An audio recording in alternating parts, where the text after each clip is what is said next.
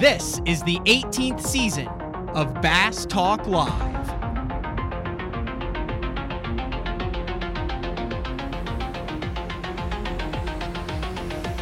With your host, Matt Pangrac.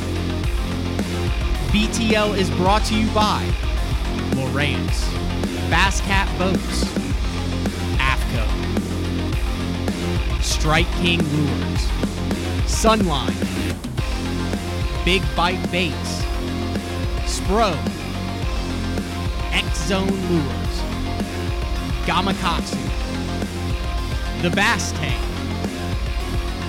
Denali Rods, and Pro Guide Batteries. BTL coming at you. Good morning and welcome to another exciting edition of BTL Bass Talk Live, where we're going to talk about bass fishing and bass boats and fishing history and all sorts of cool stuff today. Always one of the favorite guests, a longtime supporter of uh, BTL and a guy that I always enjoy uh, talking with on the phone. After I get off the phone with him, I'm always like, I don't know how he gets anything done because it's always like a 45 minute, hour long conversation, very engaged, always learn a lot. And that would be uh, president of Bass Cat Boats and Yarcraft, uh, Mr. Rick Pierce from his office uh, in Arkansas. So we will get to Rick here in a minute. A couple uh, little housekeeping tips and things that are going on in the world of professional bass fishing. We have three new additions to the 2023 Bassmaster Classic, which will be in Tennessee this upcoming March. Will Davis Jr. wins the uh, Bass Nation Championship on Pickwick. Really tough Pickwick, brutally tough Pickwick. Uh, if that name sounds familiar, it's because of his dad, William Davis. He's the one who started the uh, Davis Bait Company. And kind of a, a, funny story there. One of the first articles that I ever wrote, written, wrote, one of the first articles that I ever wrote back in the day for Bass West magazine was a uh, profile on Davis Bait Company. Uh, and at the time, Will Davis Jr. was like in high school and I think was trying to figure out on where he was going to fish collegiately uh, and now he's has the potential to fish the Bassmaster Elite Series should he choose, and also uh, is in the Bassmaster Classic twenty thousand uh, dollars. Had like a sixteen plus pound bag uh, on the final day. So big shout out to Will Davis Jr. Uh, Wednesday's guest actually knows him uh, pretty well, I think, and that would be none other than Ken Duke, who will make an appearance uh, on Wednesday on BTL. Uh, Tristan McCormick tomorrow uh, on BTL to talk about returning to the Classic after his uh, Bassmaster Open win a couple weeks ago on uh, in South Carolina. Uh, on the MLF side, uh, a lot of changes in the, I guess, leadership or top down. I've got a press release that they came out with Wednesday after the show. Uh, Jim Wilburn stepping down as president and CEO, moving into a, a semi retirement role. Uh, with MLF. Uh, Don Ruck stepping down as the MLF executive uh, vice president and general manager at the end of the year. He will remain active with the company as an executive advisor. Uh, and Boyd Duckett is now the president and CEO of Major League Fishing, including all tournament operations and support staff. And then they came out with the 80 anglers who are fishing in the uh, 2023 Bass Pro Tour, and Duckett is on the list. So I guess he is he is the what did I have it here? He is the president and CEO and head of all tournament operations and support staff, and he's competing, which led me down a wormhole to see in the history of professional sports has there ever been, you know, there's been like a a manager, player, or an owner that has played too. But my question is, has there ever been like a, a league owner or president or anything that has also played in the league? Uh, and I haven't been able to find that, but you know, there's a number of different owners for uh, Major League Fishing who all compete. But uh, the best I could come with was Athletes Unlimited Softball, which is currently going on right now. And it's this, they have this weird deal where like the players all own it and then they get points based on how they played. So they have individuals and then they play on teams. It's crazy. Anyway, uh, Let's get to our guest today. I'm excited for this one. I have a list of things that I wanted to cover, and I, I the, whenever we have Rick on, he never, we never actually follow the uh, follow the script, but heck, that's the way it goes. Rick, thanks for joining us. BTL, president of Bass Cat Boats. Rick Pierce, how are you doing? Thanks for jumping on BTL this morning. I'm pretty good, man. Thanks for having me this morning here, Matt. It was. Uh, do you ever do you are you a uh, Googler, Rick? I mean, I know you have a crazy amount of knowledge in your head, but are you one of those guys who, when something piques your interest, you hop on the computer and go down the Google wormhole to try to find out more about it? I think everybody does that today. I'm not as bad as some. You know, I've got guys that work here for us, and they'll you'll say something right away. They're on their phone googling it. You know, and I'm not that bad. But no, if I'm interested in something, I'll do the research. I feel like you have a lot of research like in your head, like the stories that you're able to come up with in your in your mind are uh, you, are kind of like your own Google machine, especially when it comes to the history of uh, of bass fishing and and boating. Yeah, God bless me with a lot of a lot of retention. I guess my memory's pretty good, and so I, I get to remember things, and um, that's just fortunate. I mean, that's I I tend to remember a lot of things. So uh, places, you know we scheduled this out. Heck, we scheduled it out like a month in advance, and then uh, I got to be honest, Rick. So we scheduled before I went to Hartwell, and I had it in my in my uh, my schedule on my phone, right? So when I book guests, I put them in the phone, and then I went and dropped my phone in the lake at Hartwell. First yeah, day of practice. yeah. So I was trying to remember and make sure that you were on the 14th, but we scheduled it out in advance because you've been on the road pretty much for the last month at different uh, events, functions, tournaments where they're giving away cats, all sorts of stuff. So it's been yeah, a minute been since you've been in the office. We did SEMA two weeks ago. I went and did SEMA. Took a young man here, Dalen Owens. We went out and did SEMA for two days and burned it. Um, you know, we do a lot, and uh, I've been out west, and of course, one bass and we were supposed to be at Lake X, but a little uh, little thing called Nicole blew through Florida and changed that plan, and so we didn't have that Lake X event. So uh, we've gotten involved, and I guess probably this morning or tomorrow tomorrow morning, Mercury's got a big release on a new product, so it's coming out tomorrow.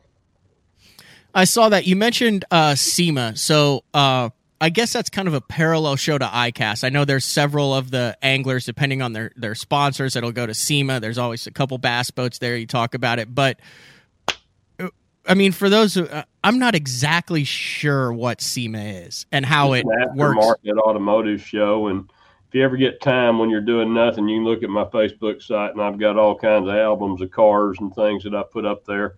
But I've been going to SEMA since before they built the Las Vegas Convention Center. How long ago was that? Oh, I don't know. In the 80s. Um, we went years and years ago when they first joined with AAPEX, and it was all intense, and you had to go to this parking lot and that parking lot. And I mean, it was hard to get around. And we've been going to SEMA for many years. And uh, it's an aftermarket accessory show, and it really gives us a lot of concept knowledge. And uh, believe it or not, all of our little interior light suppliers we get out of Taiwan have come out of SEMA. And so we've done we found some pretty cool stuff at SEMA, things that aren't in our industry. And then you get a lot of concept thought. Now that's changing. When I went to SEMA years ago, it was all really custom cars where they might build a funnel for a stereo woofer in a, uh, the back deck out of fiberglass, or they would build a gauge pod. They were just really cool concepts. Today it's different and it morphs just like anything does. So today it's all four wheel drive accessories. There's some cool cars, and you get to see a lot of million dollar rides. But uh, you know, um, there's a Pagani there, an Envo, and uh, Enzo. I mean, there's a lot of good cars there that are really unique. But um, and and they're certainly mind provoking. You know, they'll give you a lot of thought.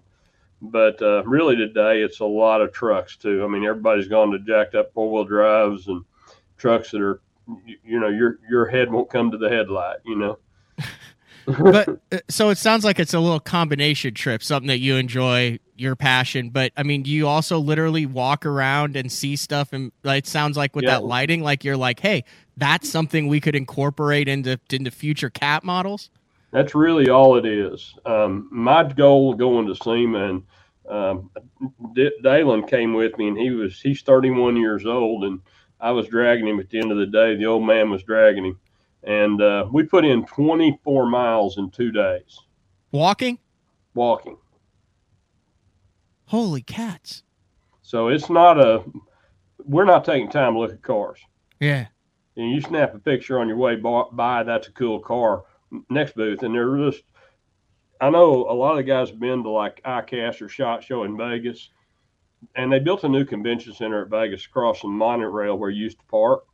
But from the parking lot all the way across every convention center building, the new convention center building, and both floors of the Sands Convention Center are all AAPEX and SEMA. So it's bigger than ICAST. It is the largest show outside of Comdex in the USA. Interesting. So it's huge. And it's an awesome, awesome show. I mean, you know, yeah, you everybody said, "Oh, you're looking at cars." You know, I came back with all kind of lighting ideas and tires and concepts of wheels and just amazing things you can do. Tools, every tool supplier you can think of. A lot of electric this year. Tremendous amount of electrical influence. Uh, we're going to get into that today because one of the things that I wanted to talk about uh, with you uh, as you build Bass Cat boats is it seems specifically over the past four years, massive explosion in the number of inches of of graphs mm. that are on bass boats. And you've been doing this a, a long time, but I mean, you're seeing six 12 inch units or four 16 inch units. And then, you know, he started working with uh, Beat Down Outdoors, and there's all sorts of specialty graph. Those are good guys. Good yeah, guys. there are graph companies and things out there now. But it start it led me to believe you know, everyone is di- like you see Ike, and I feel like Ike sometimes is like, let's put one in the middle of the deck, let's put a ram mount up here on the. I mean, it looks chaos, and then you have others who do the triple, and I was like, dude, you're well, designing I, the boats. I uh, started all that. I've told that story on Bass Talk Live before. You know, yep. We built Ike's first boat with a pair of sevens, I think, or pair of fives as secondary units, and they were on a separate switch, separate power line, and everything for backup and after that, everybody, well, if Mike's doing it, I'm going to do it. So everybody else jumped on board. So now it's pretty common to have. We build boats now with five graphs on them when they leave here. So I was at the at the bass tank getting my my graph or my that mount installed, and the, the he was installing it, and he's like, "Man, it's like perfect for the cat up here." Like I run the the twenty twenty one Puma now, but there's like a little deal and it fits perfectly up there. And, and it led me to believe to you, is that like the next frontier bass designs to building front decks and consoles that can accommodate all these crazy graphs? Well, my thought, Matt, for decades now, for several, couple decades, has been we need to do something like a server rack. So if I had, and it's never going to happen, so I'm going to throw it out there, you know. Okay. Do something like a server rack, and you slide your Garmin server plug in here, and you slide your Lowrance computer in here, and then everything plugs in, and we'll have like a wrap screen, like a flexible wrap screen this. that wraps the front of the boat. So you've got all three screens or four screens, whatever you want, on one panel. That's my uh, ultimate end of all thought process. So why don't you think this will ever come to fruition?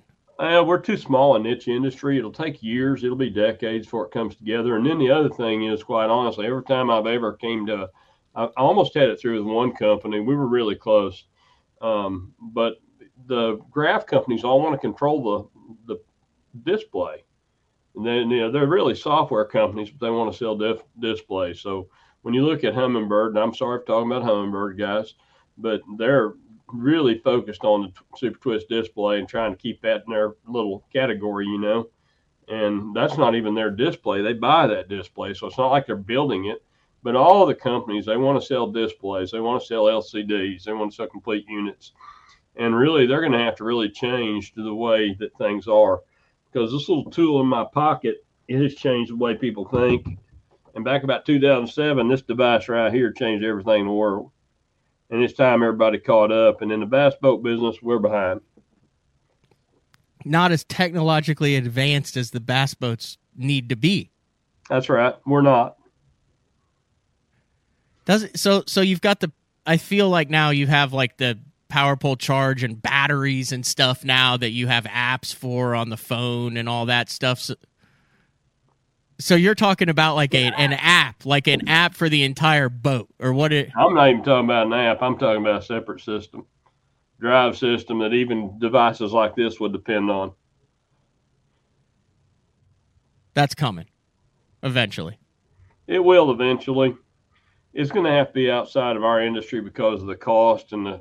I mean, it's really not that much cost, but to bring it forward, um, when you look at the cost of technology, it's not that much cost. But to bring it forward, it's going to have to develop. And then what's going to happen is eventually somebody will build something where you can plug in. I mean, they can mimic your screen now, but they can't function your screen, you know. So you can mimic your screen, you can show it on the front graph or show it on a front unit, but you can't function it from that unit. So what we need to do is get to where those units will function from separate screens. And eventually it'll happen where somebody figures out the code and or takes the time to effort to put it together and then drops it in a box and it'll come. That's been a 20 year goal of mine ever since we started getting into the the uh, 987 SI units when we worked with the guys at Humminbird on those when the first SIs were out and we, you know, we worked on the initial Onyx. We worked on a lot of products here. You know, we don't just build bass boats. We kind of try to bring the industry forward. That's one of the things people don't realize. And you've been here and you've seen some of that, you know, and you go back in the back and there were a couple of prototype products that we won't mention the name of the company, but they were here at the time and nobody'd seen them, you know, and those are still here. And, you know, I've, I've had my foot on products to come and um, there's still stuff coming, but still yet, I feel like this train's really slow. Just as as a whole, I mean, has it always been slow, or, or what? I mean, was there a point in the last 50 years where you think it was it went fast and innovation in bass boats and what you're putting into them was light speed or has it always just been a gradual progression in that in your opinion well, I think it's been slow. Uh, uh, we're we're relegated to what's already been produced. Okay. So until somebody develops it, I mean, those screens, n- nobody builds their own screen. So they have to buy that from somebody who builds a screen. Now you can adjust it, you can change the overlay, you can change the way the twist works in it, but really that screen, you know, we were one of the few companies in 1992. We were building the the Super Dash, which was the BP 100 Dash, and we actually had our LCD screen totally made. Standish Hamlin built that for us. It was the largest LCD screen they'd ever built in 92. And we'd prototyped that in 91 and got it all dialed in. And today people just buy screens, you know, go to go to Corning and buy what they built, you know. Uh, all right, let's go down this whirlpool. What are some of the craziest concepts, the craziest things that you've seen over the years that haven't taken off? Because so, like, look at vehicles, right? Like, there's crazy stuff in concept vehicles, but like bass boats, I don't ever remember seeing like concept bass boats or crazy. I mean, is there stuff that you guys have gone down paths and been like, this is the next thing, and then it isn't, and we have no clue about it? Uh, I'll talk about a couple of things, but you know, um, that there really hadn't been anything way out there. You know, people have talked about covered cockpits, and I've thought mm-hmm. about that. There's just no way to get around in them. You'd have to do split gull wing type doors that open outside. Uh, then you can't get into them. Yeah, open the top to the outside. That's exactly right. You have to do this. and so you open them reverse because that's where you're at. You're in your cockpits or wintertime usage. And uh, I mean, that'd be cool. It's nice. Um, a lot of guys are playing with heated seats and cooled seats, but I, I played with, I mean, heated seats. I played with that, and you know the the components in them. I'm not really sure hold up to the outdoor environment. That's a nice way to put it. Um, I think that eventually those that are running heated seats are eventually going to have a problem, and it, it could lead to a catastrophic failure. like you sit down and you're fried. Yeah, that's that's a good way to put it. Yeah, but basically, um, you're not going to fry yourself with 12 volts, but yeah. you certainly could have a little bit of ignition down there inside of a foam pack. So you know, it's definitely a challenge, and that's been one of our goals is working on. And I really feel like cooled seats will be the next advantage. I mean, I need cooled seats more than I need heated seats mm-hmm. in the bass boat. When I'm outside in a bass boat, I got enough gear on. Yeah, that heated seat's nice if I'm in Florida and it's 40 degrees in the morning But most usually when I'm on the water, like right now, it's 23 here this morning. I'm gonna be wrapped up, ready to go. So the, the heated seat's not a big advantage to me, and heated steering wheel would be nice, but it's not a huge advantage. I mean, they got heated steering wheels and heated parts and snowmobiles with handles and things. Those are there. Heated heated gloves would be probably more benefit than anything, you know. But uh, certainly, I think cooled is the way to go. So I'd really like to see us work on some cooling. We've done some things. Uh, we're really not there yet, um, but I'd like to see cooled because you know most of the time we all use these boats in the summertime. You go to Texas and dude, after April in Texas, it gets brutal. And come October, it gets over. So you got five months in Texas at a cool sea to be a really nice thing. Yeah. Has has the uh, I guess normalization now? I mean, with the advent of lithiums, uh, has that changed a lot of of of technology that you think you can add? I mean, for a while there, it seemed like you would, you could max out, you know, AGMs and standard batteries, but now it's kind of limitless with lithiums, isn't it? Yeah, lithiums gives you a big advantage, and they're coming fast. Um, uh, I mean, I'll, I'll send you a link later. There's a guy okay. that breaks down lithium batteries to a tenth degree on YouTube. He does a nice job breaking down the batteries and teaching people about them. And you know, you look at the BMSs, the heaters, the way the seals work. You know, I'm we're tied to a lithium company, and the largest lithium company in the USA had gotten a hold of us wanting us to private label. They wanted to get started. Actually, the largest lithium builder in, in China and they wanted us to do something with them. And so we tied them up with a friend of ours, and a friend of ours, and I'm not going to mention the name, but a friend of ours has got that pack, and they worked about four years on that pack, and they took it into another battery technology, and they've got a really nice piece. I mean, there's still things they need to do. They just got their cranking series in. They released it at ICAST, so lithium's coming really fast. But ultimately, there's supposed to be 10 steps of battery technology. So the air sodium being the final step, they say. So there's 10 steps in this evolution process that battery technology is going to change, according to battery guys that know. So this lithium is just like step number three. You know, it's still going, and AGM still lead acid battery mm-hmm. with just a bin in it. I mean, it's just a different type of lead acid. So basically, it goes through lithium. It goes through all sorts of other phases, and eventually they feel like air sodium's where it'll land with a lightweight, durable battery, and then something we can deal with in our environment also. All right, and then the other thing that seems to be the hottest thing right now is is either a, a hybrid deck with the foam. I know you've talked about this uh, before on the show. I've talked about it with you over the phone. I'm sure you get tired of talking about this, but you're seeing some guys that are going with all of whether it's seafoam or some other type of of of kind of uh, I guess saltwater decking, for lack of a better word, or the hybrid. Um, and it seems like there's kind of a push to get away from carpet, but then you hear some of the guys who say, no, it's been carpet for a reason because there are so many advantages to carpet. Where does that stand now as far as what we're standing on and the the carpet versus the foam deal on the bass boats because uh, I'm kind of confused on that too now moving forward. It's like some guys love it, some guys don't like it. It's this weird in between kind of morphing change right now in the industry. Well, I can break that one down for you a little different. Of course, we patented that reflex design that we did, and we've got a patent pending on that. And we filed the patents on that because it's a reverse cut where you can use carpet. The reason we did that and you know is to tie it up, of course. But the reason we did that was because um, you've got aluminum lids in most of these boats now, and even if you got glass lids, you have chafing where it contacts the deck. So if you put trim around the lid, it it's really hard. Our lids aren't really built to finish on the outside. Now on Yarcraft, on our walleye series, we built an entire line over there that's finished on the outside. So we just put a trim around it. But even then, we get chafing. Now, walleye boats, they use them about five, six months a year. It's not like they use them 12 months a year and they don't use them tend to use them as hard usually, so they don't near the wear.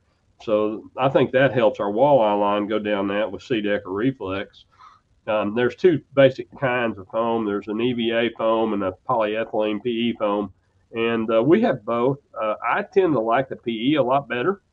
Um, there's a couple of different companies using PE. I think it cleans a lot easier than EVA foam. We offer both. We we don't offer both. We actually have both here in different products but I do think the PE is a tremendously better product than EVA.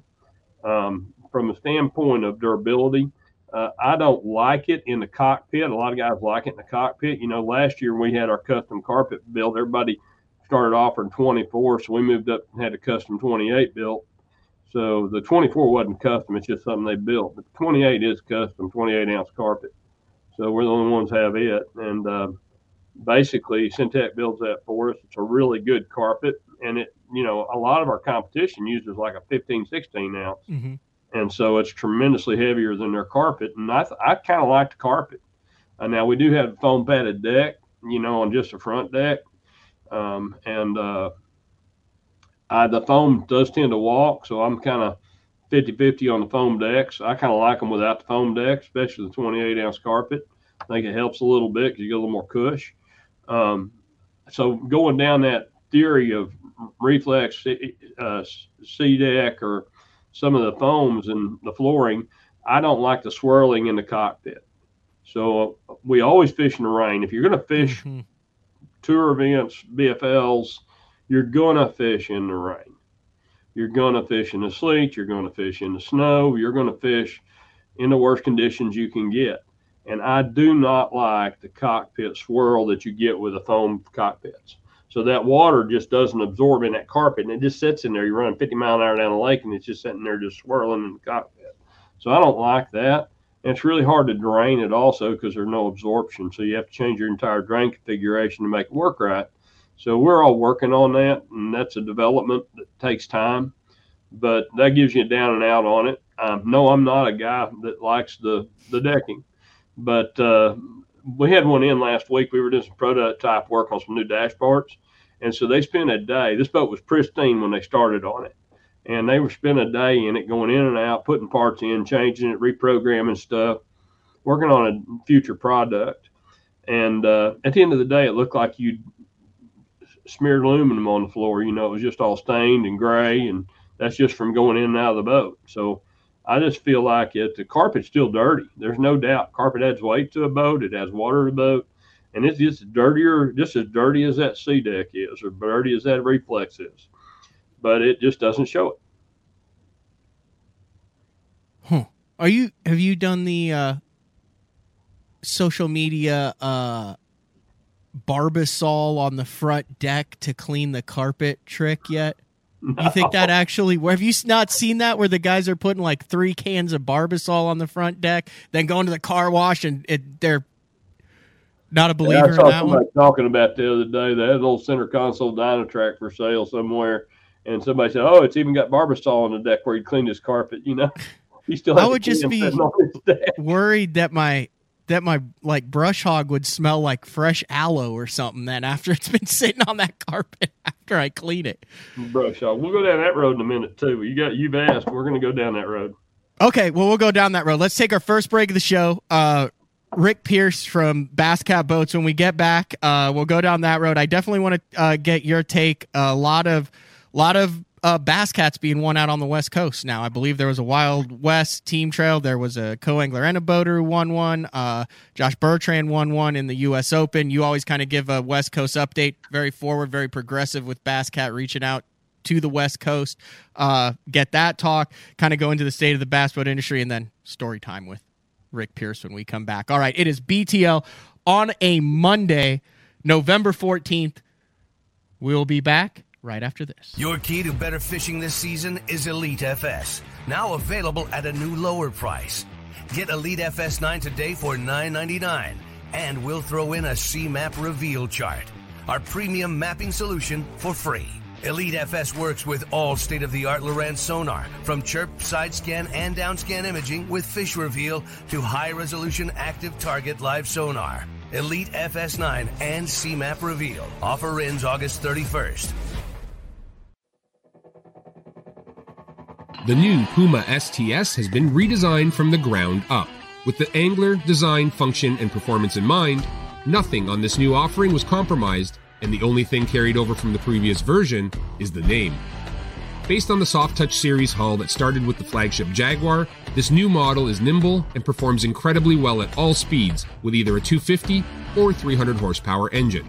Featuring a new 96 inch wide body footprint, this hull measures out at 20 foot 7 inches in length Industry leading design coupled with tournament winning performance. The Puma STS from Basscat. Feel the rush.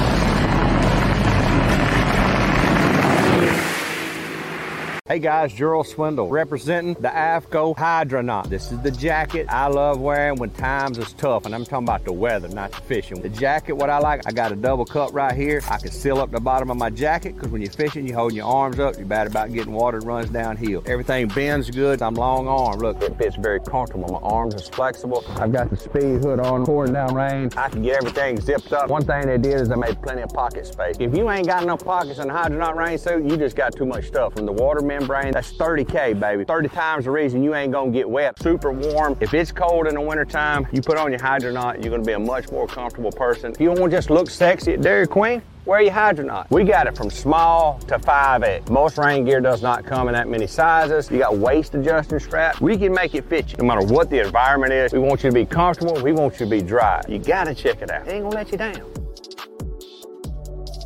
The KVD 100 jerkbait. 15 different colors. A perfect combination of roll, wiggle, and flash. Increased castability. 3D eyes.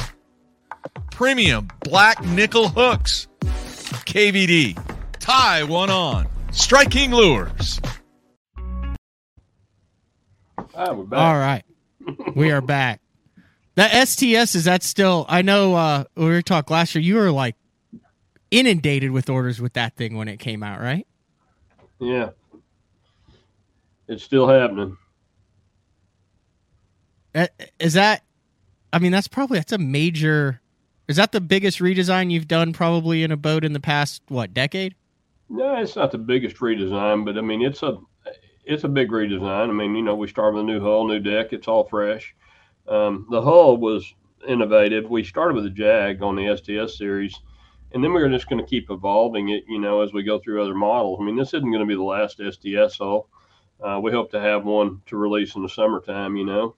So it's just one of those things you just keep going and keep evolving. And uh, that one was a big one. I mean, the Puma floor plan was pretty proven. People liked that floor plan. So that worked out very well to bring it into the STS series and tweak it some. I mean, it's tweaked quite a bit, but I mean, it's all fresh. I mean, there wasn't anything we could start with, so it was a 100% wood up fresh deal. Uh okay, this might be a this might be a dumb question, Rick, but I'm curious about this. All right, so I'm a I'm a guy I tournament bass fish, right? Like I don't I'm not I'm not an engineer. I don't understand how the whole works. I know how the it feels different, right? Like I knew when I get get in the Lynx, it feels different than a uh, Eyra, and when I get in the Puma, it feels different than the Lynx and all that. So you understand hulls. Here's Yeah. my question to you: Do should should people if you're looking for a new boat, should you make that decision on the on the top cap for the hull? How do you figure out like what hull is right for you and why are there different hulls for multiple different bass boats? You see where I'm getting at at that? To me, Yeah, it's like something that I don't about- think a lot of people understand the importance of a different hull and I don't. So kind of explain to me why and how you go about designing the hull of the boat and how you should pick it based on how you fish. Well, when you change the length, you change fulcrum, you change the way balance points and everything Okay. happen in the hull. So, you know, it's just, I mean, realistically, a 200 engine and a 300 engine weigh the same. So a boat running a 200 is going to have the same batteries, the same equipment, and pretty much the same weight. So now you build that boat in a 20, 21, 22, you've got to turn around and look at that. So really, there's not a tremendous amount of difference from the standard engines down either way, whether you're on Yamaha, Suzuki, Mercury, as long as you're in standard mount engines. Now, not talking about Verado. Verado's a different animal. Uh, AMS midsections. They're uh, then you even go to the 450, the supercharged. So that's a different animal. And of course, tomorrow I think there'll be another animal out. But uh, anyway, those are all changing games. But uh, you know, we can't go with a V12. V12 is a little massive. I mean, it's taller than both of us. So you basically got to build the boat around the differences in weight. So that's one Okay. thing from our standpoint.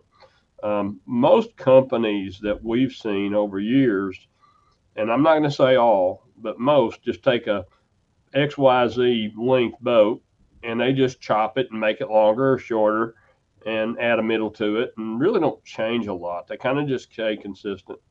Um, all of our hulls as a company are totally different. So every single hull we build has a tweak. The, probably the most two common that are closest together are the Sabre and the Pantera 2. Those are the two that are really the 18 and 19s. There's not a lot of difference in them.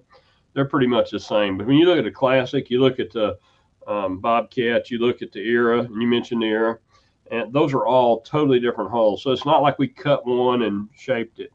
And um, the bottoms are different in different ways, and the links are different, the depths are different in the hulls. Um, and we just do things that we think we need to do to get them to run. Now, as a customer, what that means to you is for our line, you want to pick what you want. So if you're fishing the Great Lakes, you may pick something different. You know, I mean, the Lynx is our longest running surface by far. So it's actually got the longest flat bottom, so so so to speak, and comes out longer. But it's not our longest boat. So the transition is different on a Lynx than it is a Jag. It's totally different. So it's just a difference in the way we build them. Um, it's the way we see them, trying to get them to run big water or bigger horsepower or uh, many things. So as a customer, I think for our line, it depends on where you're going to fish at. Uh, your area, you know, are you fishing flat water? Are you fishing the Great Lakes? Are you fishing tidal water? Um, just kind of figuring out what fits your mode, you know. And that goes back to the same with the floor plan. Uh, okay, so back in the day, would your dad like straight up like mold a hull, go out in three footers and just let it fly and test it and see, and then come back and sand on it and lay another hull, or you know, like is that how that's designed? Well, Dad, you know, you, everybody goes back to Dad. Dad's last product I got out of Dad was a 1991 Pantera Classic deck. And that's the last thing I got him to build for us. The one thing Dad did do that when we built the, and I'm gonna eventually I'm gonna write. I don't know how to word it, but um, I'm gonna write a chronology or uh, some type of a, a thank you to Dave Fenton for what he did for us on the Pantera okay. in 1988 and actually 87 year. But I owe Dave Fenton a lot. Personally, I owe Dave Fenton a lot. The company owes Dave Fenton a lot because he he helped me to manage the Pantera 2 when my dad was tooling the Pantera 2 and I was tooling the Sabre we were side up. I was working in one shop, he was working in the other, and we did it over a, a break. We actually built those boats in just a few weeks, the decks. I mean, it was bam, get them done. And, um, and, and it doesn't take he or I long to tool, so we can tool really quick.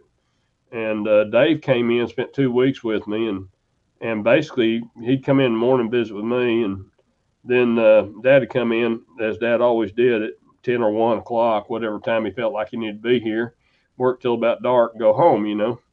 And so uh, Dave came in and helped me to wrangle Dad. But Dad's big concept, I'll give him credit on what he thought was right. We were building the first Pantera in the um, 80s, early 80s. And that's probably the last hull. Well, Dad did the Felix and the Margay after that. So those are two hulls got done by him. Um, but um, basically those hulls, when we were working on that hull, he came up with the concept. I wanted to build it for 175, and it was his idea to build it for 200. And so we stretched it, deepened it, widened it, did what we wanted to do with a, what was a spin-off of Molinari hull, and uh, turned it out and um, changed quite a bit actually. I mean, in ways people wouldn't even know. And uh, Dad wanted to run it for 200, and at the time I I was kind of 175 focused and it was probably the best thing could have happened because nobody was building a 200 rated boat at the time in the 19. You had to go to the 20s, and anybody's 20 footer was a sled. I don't care which brand you bought, it was a sled. And I remember when we built this plant, Dad thought we'd never build anything bigger than 18 foot when we first built this plant. And now we're building 22s, and, and who knows where it'll end, you know? Do you think, as far as the professional tournament scene we're, we're maxed out at 250 though with uh, i mean you see some guys run a, a, a jag or 22 plus foot boat but i mean do you think 250 is where it stops i mean it seemed like there was a period of innovation where it went from that to the you mentioned the 150s the 2s the 225s and 250s or it, is that kind of the top end you think when we went to 250s in in 95 All right. So when we did that, we That's were having trouble filling ago. our own boats with 150s. Um, we were building 72%. We were building over 80% of our product with bigger than 150 when we went. That hasn't happened yet. 250 seems to have a lot of pressure. Um, it seems to hold. Um, mo- most of the guys, you know, you got BFLs. See, at the time, BFL was limited to two and a quarter. It was Red Man.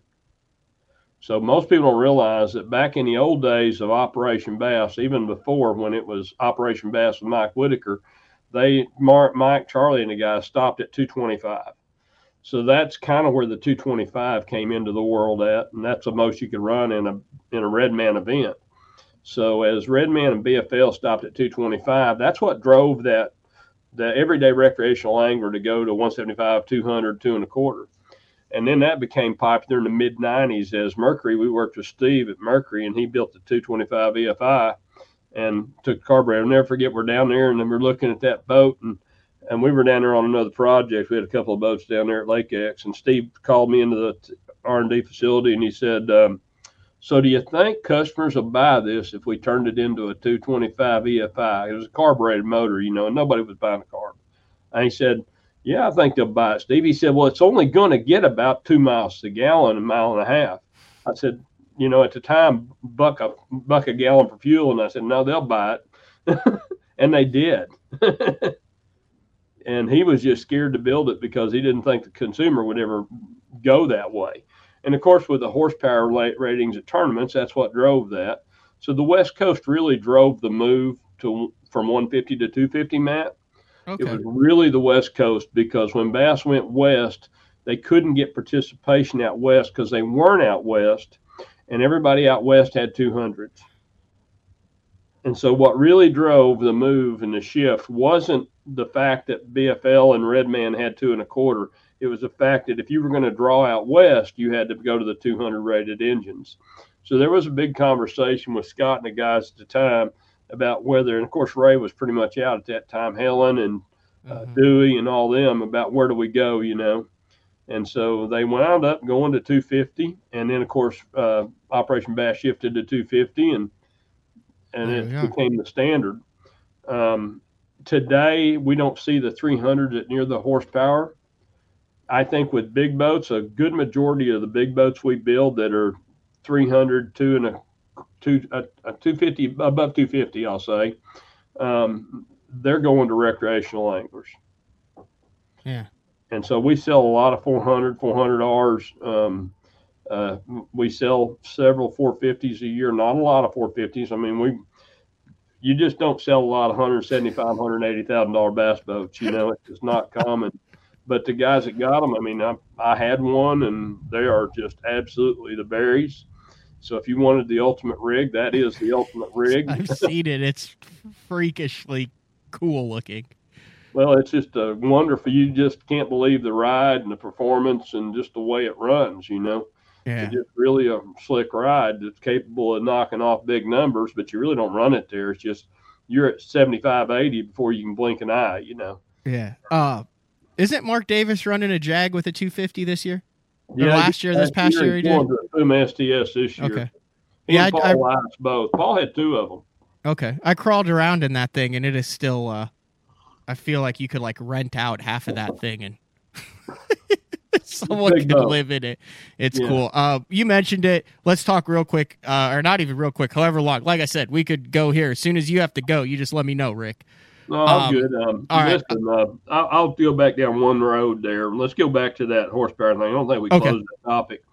Yeah, I think that as anglers, if if BFL made a shift to 200s on just that event side, then that would be that would open them up to more participation. Um, I think the West Coast is accepted to 250, so I don't know that we're going to see the 300s, 350, 400s come into the bass boat world as tournament events. Most of the guys at home, you know, take a bass champs. Um, the majority of events allow you to run them. Mhm. Everything out west, you can run what you brung as long as it's within the Coast Coast Guard rating of the boat. Um, same's true in most of the southeast events. So you look at Fishers and Men, any of those, you can, you know, Al's group of Fishers and Men, you bring one, you can fish it. Angler's Choice, AC tournament structure, Rick Burns, um, USA Bassin, run what you brung, you know, as long as they're within the horsepower range of the boat. So I think those suit the recreational angler quite a bit. So I think a tournament angler, I can see it going to 300, and I don't see that to be a problem, honestly. There you go. Uh, a lot of questions on the instant feedback, Rick. And every time you're on, I know Jeffrey's used to ask this question. I don't know the ins and outs of it, so I'll just ask it and I'll let you roll with it there. But I know it has been a crazy, uh, almost three years now, especially since COVID 19. You have 19, 20, 21, and 22 with bass boats, with availability, with building them, with buying new ones, selling used ones. It's It's been chaos uh, and a lot of people are talking at it. So uh, the floor is yours to talk about what, what I guess I would consider the current state of the the bass boat industry as of uh, uh November fourteenth, two thousand twenty two. We're sold out for twenty twenty three. Really? Literally, anybody that gets a boat on order right now, the dealer's going to have to take one off of their order system to put you on it. And so technically, we're we really need like 30 boats to close 20 boats to close 23 if you look at the numbers we're really oversold but there's some stock units that could rotate out. Our inventory is about in the field is about uh, 30% of what it needs to be. So we're not doing really i mean we can't take care of the product in the field because we can't catch up. I looked at uh, we get every monday i get a report. This morning's orders were uh, very strong this is what's been ordered in the last seven days. Um, so they were very strong. And that's uh, sold unit retail. So that means somebody's got to, as a dealer, you have to take one off that you're expecting and put this one on and to get mad a new boat, you know. So we've got a big challenge as a company. Um, there's still a challenge of screens and chips. There's still a component challenge with supply chain. It's improved tremendously, but we dumped uh, six and a half, six point four trillion into the market of USA funds, and the Fed's pulled back about a trillion and a half, and then they've got um, so they pulled back most of the last stimulus, and so it's really still there's a lot of money in the market. The people who have money, the haves have, and the have-nots have not. And there's no way you can not expect inflation to go up when you've got people paying McDonald's workers $15, $20 an hour uh, when the guy serving you a cup of coffee is getting 15, 20 bucks an hour just to try to get him in a thousand dollar signing bonus, um, it's kind of hard to not see inflation. So we we passed the eighty thousand dollar mark, and I knew we were in the eighties, but we passed to a hundred thousand on the top end bass boat overnight. Uh, I didn't think uh, we would pass that fast. I always felt like we'd be there. You and I have had that conversation before that after 25 grand, a boat's a boat and people will buy what they want to buy. But they went to 100 faster than I ever thought, Matt. So we're still backed up. We still have challenges. Um, we still have motor shortages. Mercury is not online with the second line yet, so they've got a new production line coming on. Uh, so certainly that's a challenge. Yamaha still doesn't have inventory. Suzuki can only build so much product, and the demand is higher than the supply. I mean, that's a it's a double edged sword then. Yeah, there's just no way to catch up on it. So how does it eventually catch up? Well, hopefully Mercury gets that product line up this month. they get to build more motors, you know, but even then it's challenging because we get uh, propellers that aren't exactly right because a new guy built them or they're running them through. I mean, if you increase production 17%, you just built more product because you didn't build on a new line to do it. So um, it, you wind up just pushing harder. And so we wind up with the challenges of that. I wish I knew a good follow up question, but business wise, like I said, I'm missing the big man this morning, Rick, as far as that's concerned. I, I guess it seems, you know, I, I talk with a lot of my buddies, and, and a lot of them are uh, you know, trying to sell their boats, you know, order new ones. And it seemed like a couple years ago, like I had a, I had my old uh, ZX 190 that had been in store. My plan was to do what Rojas did with his and be like, hey, I'm keeping my first boat. But then Bassmaster opens, not cashing checks. I'm like, hey, I'm paying to keep this thing here. So I put it up a couple years. Dude, it was like, it was like it was made out of pure gold brick. And then, ironically, I sell it two days later, some dude tries to resell it for twice what he bought it for me from. And I'm like, this used boat market is nuts. Like I had buddies going, isn't this your boat? Like your old ZX, you know, from back. And I'm like, yeah. But now also then I've got a couple buddies with boats that are for sale now. And they're like, holy cow, like the used boat market went from crazy, crazy, crazy. And now it seems like there's a bunch of used boats for sale that are tough. Like that's a totally different market right now that's totally in flux as well. Yeah, now the used boat market, and I think our competition is still. We know some of our competition is catching up because there's inventory in the field, and a couple of them didn't have any demand. So when they started in their business structures, they didn't have demand. So if you didn't have demand, then you can automatically put inventory on fields. But we can't. We're not in that position. We have a lot of demand, a lot of consumer demand, and uh, it's tough. But the used boat market, you know, it's our first one, one not the first time, but one of the few times, very, very few times I've seen NADA raise Blue Book. So they actually came in and raised the value of your boat. That's good news. Yeah, yeah. So basically, they adjusted Blue Book to today's market, and okay. so that's what's happened to used boats. They were going at much higher clip than um, they were, and so now it's kind of common on the used boat side. It is a little softer, no doubt. You can takes a few days to sell one now. You know, before you put it on the market, you better be ready to get your stuff out of it. yeah. Uh, yeah. You mentioned it. I want to make sure we don't skip over this. You mentioned the West Coast. That was a cool little deal about the the motor size kind of driving, uh, or the the West Coast driving the increase in motor size. Uh, very uh, very active there uh, with a uh, cat to the winner of the U.S. Open. Josh Bertrand just had two this past weekend. I believe that was a Wild West championship out there. Talk about uh, kind of your uh, your thoughts on the West Coast, and I feel like there that there's a couple really cool things that are going on out there um, that a lot of the country is taking kind of more notice of because of how hard they're pushing out there and a core group of anglers that are really kind of dedicated to that West Coast tournament scene and making it work. Yeah, we've got, of course, we've started Apex on the West Coast, and Jeremy, we we actually had first call out there on a couple of things, and um, one one of our major competitors vacated the West Coast, and we decided to pick up a couple of events out there, and then a third event came to us that we really weren't planning on, and we we support um, Randy Pringle's Best Bass tournaments out there, BBTs, and we support uh, ABA, uh, American Bass Association, which is one of the older organizations in the country. They started in 82 or 83, so it's 40 years old. And Craig, and we support them. And that came to us just kind of out of chance, but it's a really good grassroots organization.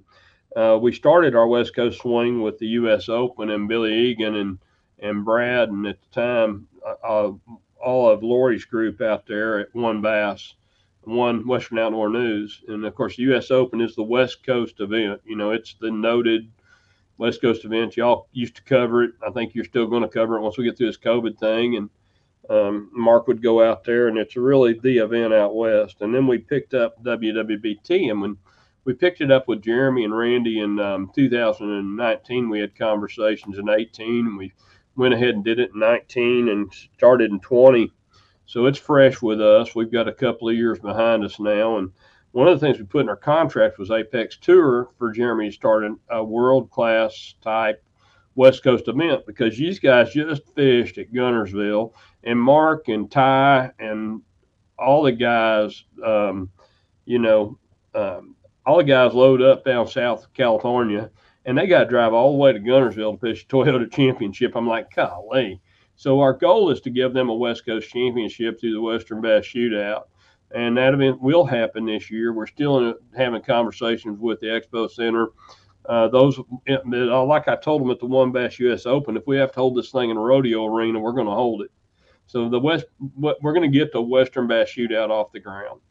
That's what we've got to do to give those guys an option out west of something to fish. When we started that, our initial goal, Matt, was to grow fishing on the West Coast, freshwater fishing. And at the time, anytime in my lifetime, it's been about seven and a half percent of the market. You know the number. So right now it's up a few digits. We're feeling really good. We're under 10, but we're up. And uh, the last five years, we've seen growth out there that we've never seen in my lifetime as far as percentage of the market. And our goal, we feel like, is to have about 14% of the U.S. market out west. Very nice.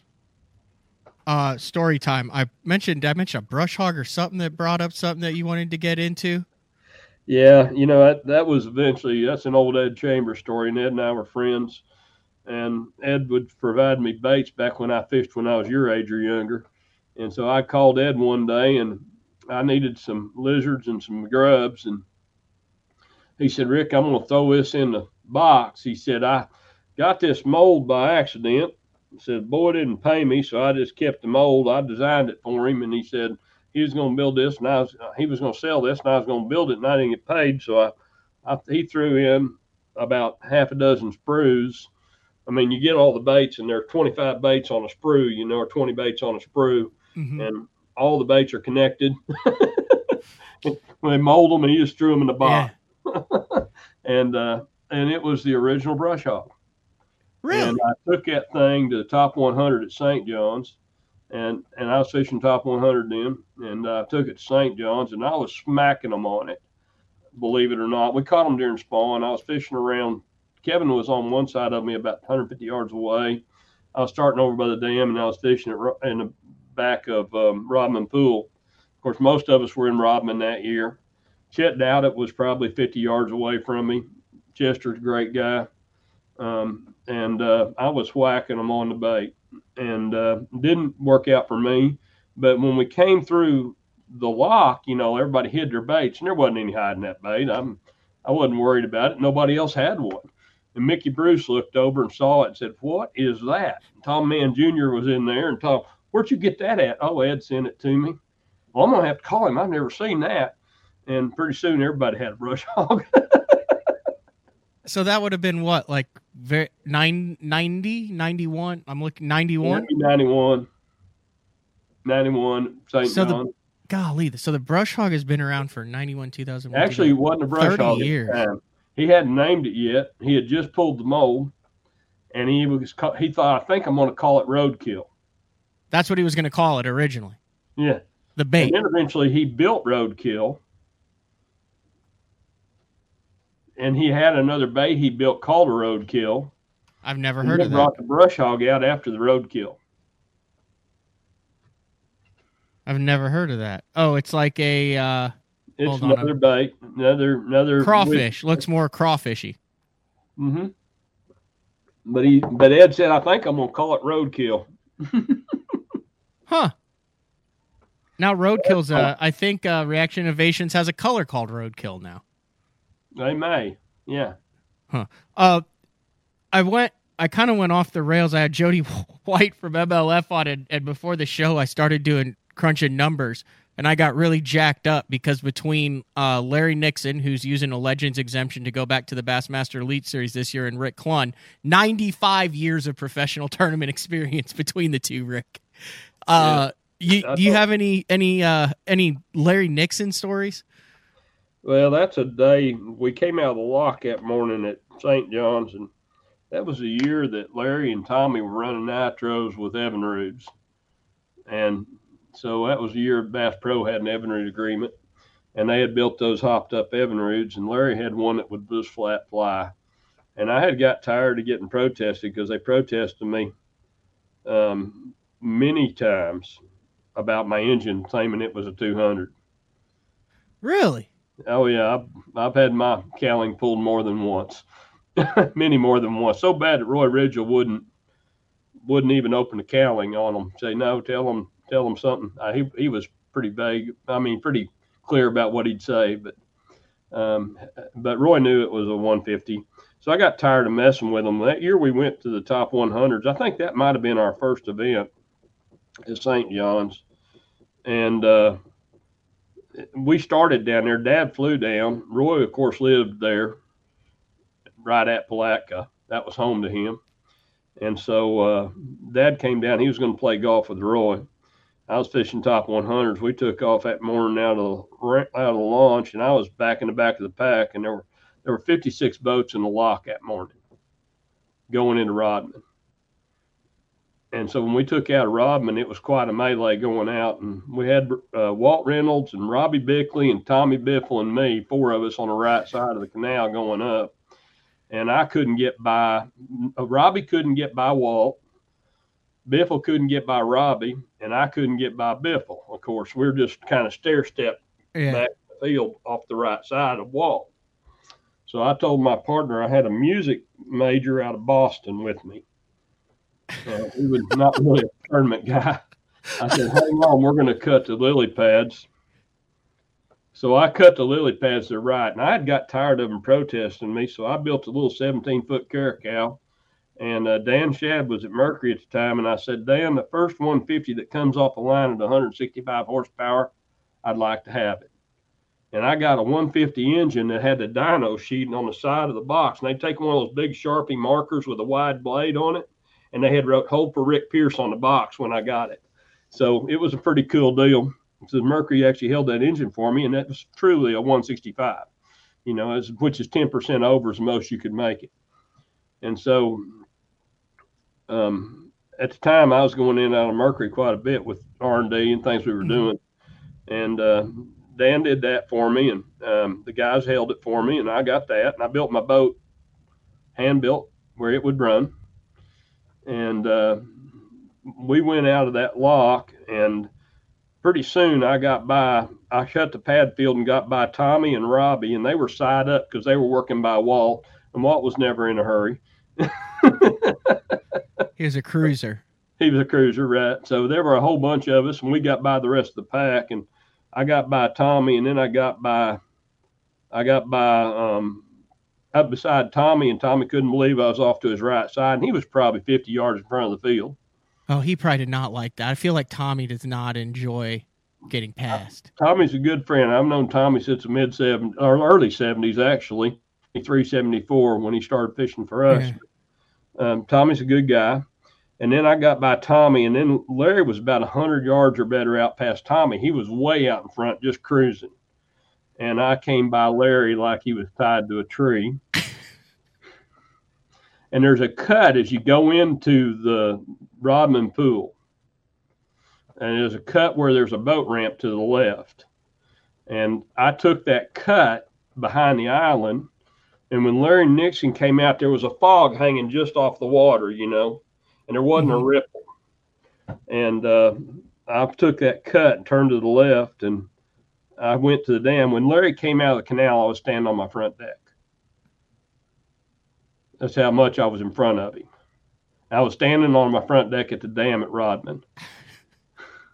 And I saw him come out, and then um, he came about two hours later. He was fishing a point across from me, and I said something to Larry, and he was fishing a worm the way Larry did, did at the time. I don't know if he still does, but it was, you know, it was like you're cranking a worm almost. And he's fast, and so Larry said, uh, "Good running boat, Rick." I asked if he got any fish. He said, "He said they had one or two. I don't remember." And I hadn't had any yet. I'd lost a good one, and he had said, "Nice running boat, Rick." And when he got in, uh, Dad came up to me, and uh, that afternoon, Chester told him I was fishing too fast, and I was all around fishing, didn't catch him. And Kevin had a limit, Chester had a limit, and I was fishing too fast. I was jacked up, young, first first to break out of the box on the top 100s, but uh, a, a lot of adrenaline in your throat. You know how it is Yeah. but uh, Larry came, uh, uh, Dad came up to me and said, um, "So I heard you fishing too fast." I said, "Yeah." Chester told me. He said you was all over them, just didn't catch them. I said, "No, I had a nice little bunch, but not much." And so then um, he said, "I heard the boat run pretty good too." I said, "Where'd you hear that at?" He said, "Well, Larry come up to me and said uh, he didn't know where you went, but when he came out of the canal, he couldn't even see a wake." You're gone. I was gone. That was my Larry Nixon story. Uh, but I, I was always, I always wanted to draw Larry. I think Larry's probably one of the three most intuitive anglers in the sport, and that would be, yeah, I really do. Uh, I think he, Rick Clunn, and Dave Gliebe. Really? I had Rick. I was going to try to write him down before you said it, but what put what makes you put uh, Gliebe in that list? He was intuitive in his young age, very intuitive. He'd make a decision to run to one end of the lake. So he would be fishing at the dam and run up the river. And out west, what people don't realize is I don't know how many products Dave Gliebe won out west. And actually, one of the people that looks up to Dave Gliebe in that regard was Rick Clunn. And Rick always said Dave Gliebe is one of the most intuitive anglers, and I do also. And so Dave's a good guy working at a Bass Pro Shop in Manteca right now. Really? Uh, yeah. Uh, pushing his age a little bit, but always been one of the most intuitive anglers. And I think Larry and Larry and Rick and, and Dave Gliebe are probably three most intuitive anglers I ever knew in the sport. And that includes today. That includes Kevin. Now I'm going to tell you this, Matt, and I told Don Barone this, and he didn't know it, but I actually have a spreadsheet I kept years ago on Rick Clunn and Kevin Van Dam side up. And I mean, Rick started at an older age and Kevin started at 18, but I would keep their records. And I actually have a spreadsheet that I quit keeping because basically Kevin outpaced Rick. But um, I mean, Kevin's no doubt the best angler ever in the sport. But Rick Clunn was at a time period thought people thought Kevin was, and and Rick was the best angler in the sport. But I mean, when you look at the records and what they've done, just strictly based on records, uh, Rick was really, really one of the best, and and still is, of course. Yeah. But Kevin definitely outpaced him on his actual finishes. So it'd been nice if they'd have both kind of stayed in Bass and see where it finished out, but they didn't. So now they're spun off, and I'm very intrigued to see how history will look back on the past five years, especially now they're going back to five fish. Um, it's it's just going to be hard to put uh, comparisons and we like to compare like i mean i do a show i talk about comparisons and you talk about statistics and it it'll be interested to see uh, this time period and moving forward for the next five years of how we uh how we gauge it and is isn't it is if it's important to gauge it or not i mean dude kevin's what like early 50s right now he still has another like 22 23 years to catch up to what Rick's done every single year. Like I average it out for Larry Nixon. Larry Nixon has averaged 10.4 tournaments a year since like 1974. Like that's a tournament a month. That's like 7 days. That's up north, down south. That's all over the country. It's freaking amazing. Pre-practice, but pre-practice in the fact that Larry guided for a living many years out Toledo. You put down the time they've spent in practice at events and all of a sudden, you know, gosh, I look at it and you take a lake like Sam Rayburn, you know, Matt, I've spent more than a half year on Sam Rayburn alone myself. I mean, how much do you think you know about Sam Rayburn? The average local guy doesn't spend that kind of time on there, even though he thinks he does, you know? Yeah, it's and, and so fascinating. you look at the way that, that how many times do you think Kevin Van Dam's been on Guntersville? How many times do you think Larry Nixon's been on Guntersville? How much do you think they know about that lake? I mean, really, you take that. There's a tremendous amount of tribal knowledge. Now, there's going to be some stuff they look back in history, and how do we look at what's happened with live scope, and it's going to change. But the guys still have to find out where the fish are. Yeah. Now it's a lot easier and a lot different than it used to be, but these guys didn't have that. They had a flasher. And there was some guy with a paper graph and window weights that was bitching about a flasher. Yeah. right here's something that that I uh like I said I, so I I started this I interned for Mark in 2007. So like by no means have I been in this thing for a long time, but it has occurred to me over the last couple years regardless of what happens the rest of my life, like this is a career for me, right? Like I've made my living out of this as a, a stage and I'd want to. I'm like, dude, I plan on doing BTL for the next 30 or 40 years. But one of the cool things that I get the advantage to do is I get to interview people who have made it their career, have longevity in it, and it still is a passion to them, and they haven't lost the enthusiasm and the excitement. And I don't think there's many people in life that get to be around people who have made their life works their passion and they're still just as passionate about it. Like Larry Nixon, Rick Clunn, you 100% fall into that category. I mean, it's it's would imagine there's a lot of people who have done it and I mean they're ready to do it and be done and retire, go golf and play bridge or do whatever it is, but to be around people who are innovators at, at the start of this thing and still have just as much passion for it 30, 40, 50 years later, I think is a gift that not many people uh, get to experience. And it's really cool to get to interact, talk on the phone, be a part of that. Uh, like I said, I mentioned I talked with Bernie about uh, the, the uh, Ray Scott celebration of life. You were the one who called me uh, after that to encourage me to watch it as soon as it came out. But uh, from my standpoint, that's a real cool aspect of my job and what I get to do on a daily is to, to talk to guys like you uh, who still seem to be just as passionate as you were when you came into this game. Ray, Ray was um, my dad and Ray were oil and water, you know, because Dad was responsible back years ago with Roger Moore and another group, and that actually happened on the St. Johns River with instituting what became Oozofs.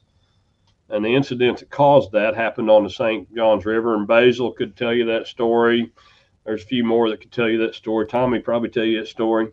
But basically, um, uh, Roger Moore was involved in an instance with my dad, and uh, that was in 1973 that caused the Oozofs. 74 on the St. Johns River in a BASS event because they used to take off with a flare. Ray'd get outside with a couple of press guys in the boat and they'd shoot the flare off and everybody be running behind them, and there they go, you know. Well, at this particular incident, there was a, and I'm going to tell a story, and Ray's not here. Um, so there was this particular incident. They had a corner going into the St. Johns River. We all know the corner going to the right, and Ray's out front, shoots a flare off. Everybody takes off, and uh, a particular Hydrosport and my dad were cornered up with Roger, and Dad washed him off pad and went to the inside and washed him off pad. And at that time, that boat spun out. Well, in the middle of all that was Ray Scott, and I guess he caught the rooster tails. And so that's when he instituted. He got in that afternoon when Dad got in. Ray told him, it, oh, he was mad. Said there'll be no rooster tails within two miles of this marina. And apparently, they got in the middle of that water spout, and Ray and the press boat got wet and so that was that started what became Oozofs, and we went to Beaver, and Tommy Martin won that event at Beaver, so it would have been '74, and so Tommy won that event, and uh, Lanny Werner was on our team at the time, and we had a local artist. Dad had a local artist paint a charcoal drawing on a canvas, and his name was Jan Gosnell. Jan is a noted ar- artist in Arkansas now, noted nationally. Charcoal drawing by Jan. He did newspaper art at the time a lot of cartoons. Um, great guy. But anyway, Jan Gosnell did this charcoal drawing for Dad, and it was, um, and I'm going to tell the story. It was on a canvas. It'll never be told again, probably. And I've looked for this, and uh, Jimmy Clance can't find the piece because Ray kept everything. I'm sure he threw this one away. Um, and it was big. I mean, this thing was probably three foot across, 24 inch tall. And they had taken a bed sheet and they had at the awards banquet, the night after the event, um, Ray had called Lanny up to get his award, and Lanny came up carrying this bed sheet with a print under it, you know, with a charcoal drawing under it on white canvas. And uh, Lanny said, "Well, Mister Scott, before we get our, I get my award, the Bass Cat Fishing Team has got a little award for you." And of course, he's in front of everybody, and Ray hasn't looked at this canvas. I'm there. I'm a kid, you know, 74. I'm a teenager. And uh, I got to do a lot of things as a teenager. It was cool to be a part of the sport. But um, they unveil this thing, and everybody in the crowd sees it. And it's Ray Scott walking on water with one leg up in the air like he's running and holding a flare gun up with water dripping off of his hat and and his cowboy hat. And it's um, a fast cat and a hydra spook. And it's got, like in Batman terms, boom, you know, a current or something, and the lightning's coming down, and and uh, they're off pad, and the what rooster tail's getting Ray Scott, and it's a hydra, hydra spook and a, and a fast cat, and um, and on Ray Scott it says Pay Scott right here. yeah. And he doesn't see it. Of course, he's got to go along with it. And the whole crowd in there in the in the convention center uh, I mean, in the little convention center banquet hall, is just laughing up the storm. And I'll never forget the look on his face when he looked at it. that how would be awesome to have that somehow. I've asked Jimmy to find it. I'd love to have it. Um, I would buy it back if Jimmy ever found it, you know. But I'm sure, Yeah. knowing Ray, I'm sure that one is not archived. He archived everything, but knowing that one, I probably that one probably isn't with us anymore. but Jan Jan lives in Northwest Arkansas, I think, still, and he was the artist that did it, and that was really a cool deal. Of course, Tommy won that getting in Cedar Creek on a crankbait. Mhm. Do you remember who won and what they won and a story from every single one of the derbies you fished? 'Cause, I mean, you fished really seriously up until what 2018, like five years ago. Well, I didn't fish seriously till about '95. I kind of quit as the kids got together, and '94 I kind of backed out and did one once in a while. I think I fished 99 or 100, 98 Bassmaster events. Never met won any money. Of course, they didn't pay a lot of money back then, but I think I Hey, won they still don't, dollars. they still don't. Huh?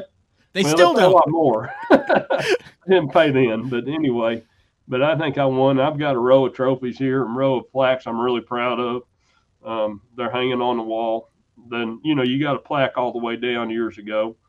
Um, had about two chances to win. Um, Okeechobee. Uh, I drew a gentleman that I won't mention his name, but he wouldn't let me go to my fish first day, and I finished 19th at that, having one pound the first day at Okeechobee. And uh, Was it Roland? Roland won that one. Oh, you didn't draw Roland? No, I drew Oh, okay. another gentleman. Okay. Yeah, Roland won that one on fish that Scott had found in the canal. Yeah, I remember. That'd have been a young. Scott. Huh? That'd have been a young Scott Martin then. That would have been a young Scott Martin. And the, the chance I had, a couple of chances. I had a chance at Texoma. I had a guy really help me at Texoma. Second day, I drew another gentleman that's noted in the sport, and everybody know him. That's retired now. And uh, both of these people I drew at this time, you know, they were hard guys. They were going to on fish, and and he realized the second day when I drew the second day, I was in second place the second day, first day at Texoma. George Cochran won that one in back of little glasses. Um, but uh, I had a chance to win that one, and I drew a gentleman the second day. And the last day, I drew Alan Head, and I had Oh, fallen wow. from like second to to sixth. I drew Alan Head the last day. I should have, I should have been leading it the second day. I jerked a four pounder over the trolling motor five pounder, and the guy was looking over my shoulder, and it when he when I hit him pulling it in, and it hit the trolling motor and fell in the water. And I mean, when I pulled back, he was looking over my shoulder. And I'll never forget that. Those are the ones you never forget, you know. And then the last day, I was so jacked up, and Alan knows this. I was on the fish to win. Um, I just didn't put it together. So those are my two chances to win in the BASS. You never forget them. Yeah. Uh, the best finish I had was South Carolina at Santee, and um, um, Kevin Wirth and I had worked it out where he was going to fish the ditches, and I had found that ditch that Kevin was in, but my fish were better, and I was going to fish canal. What I didn't count on was the kind of company I was going to have in that canal. And I'll never forget this as long as I live. I was fishing that stick bait in that canal faster than you can imagine. And there's video of it. Of course, you know, Lynn Dollar's got all those videos on Yeah. Bassmaster. But um, Gerald, when he pulled in to watch me, Crawford, I looked over and Gerald's mouth's open and he's holding the camera in his lap. And I said, Gerald, you okay? He said, Are you fishing that bait that fast all day? I said, All day long, Gerald. And I was fishing it tremendously fast in that current. Uh, uh, Tremendously fast. jerk Stick bait, jerk bait. Okay. yeah, yeah, tremendously fast. And of course, I was inside of everybody because I was fishing the canal. It's just that nobody else is going to fish that bait that fast. And so, and I fished it all day that way. I drew uh, Tim Wilson from Indiana. I drew um, oh Mike from uh, lives in Benton, Kentucky now. Used to fish. And I can't remember who my third draw was that year. That was the invitationals, and uh, and um, about the last day I had a big fish hole. I'd caught a four pounder on it, I think. And I had a big fish hole, and I watched a friend of mine pull over on that big fish hole, and I just melted because I hadn't fished it. And he saw me, and he it was away from me, and nobody would have known it was one of my spots, you know. But I mm-hmm. watched him stop over there and catch one seven and a half on that big fish hole, and just melt. You know, know if you'd have got there, you'd have caught that. So you do remember every fish for all 93 tournaments. Remember the one That's that cost me a good stuff. megabucks? I remember most of them. All right. Uh Rick, I gotta let you get back to taking care of business, but I did want to end with I do have a couple things that I wanted to bring up that over the last couple years I've heard either other Bass Cat guys or people say I just want to make sure because of all the little things that you add to to to all of the boats. So I want I got three three things that I've noticed and I've actually told some of my co-anglers this when they pointed out and I don't know if it's true or not. So you can either verify or debunk the theory of it. Uh so the first one is that uh, you're famous for your cup holders, and the first one is regardless of anywhere you are in a bass cat, you want to be able to have your tumbler in reach, regardless of where you are, and that is why there's anywhere from nine to thirteen cup holders in every model of bass cat. Is that strictly the reason for that? Uh, number one decision on a woman on a new car, Cup holders. cup holders. Okay.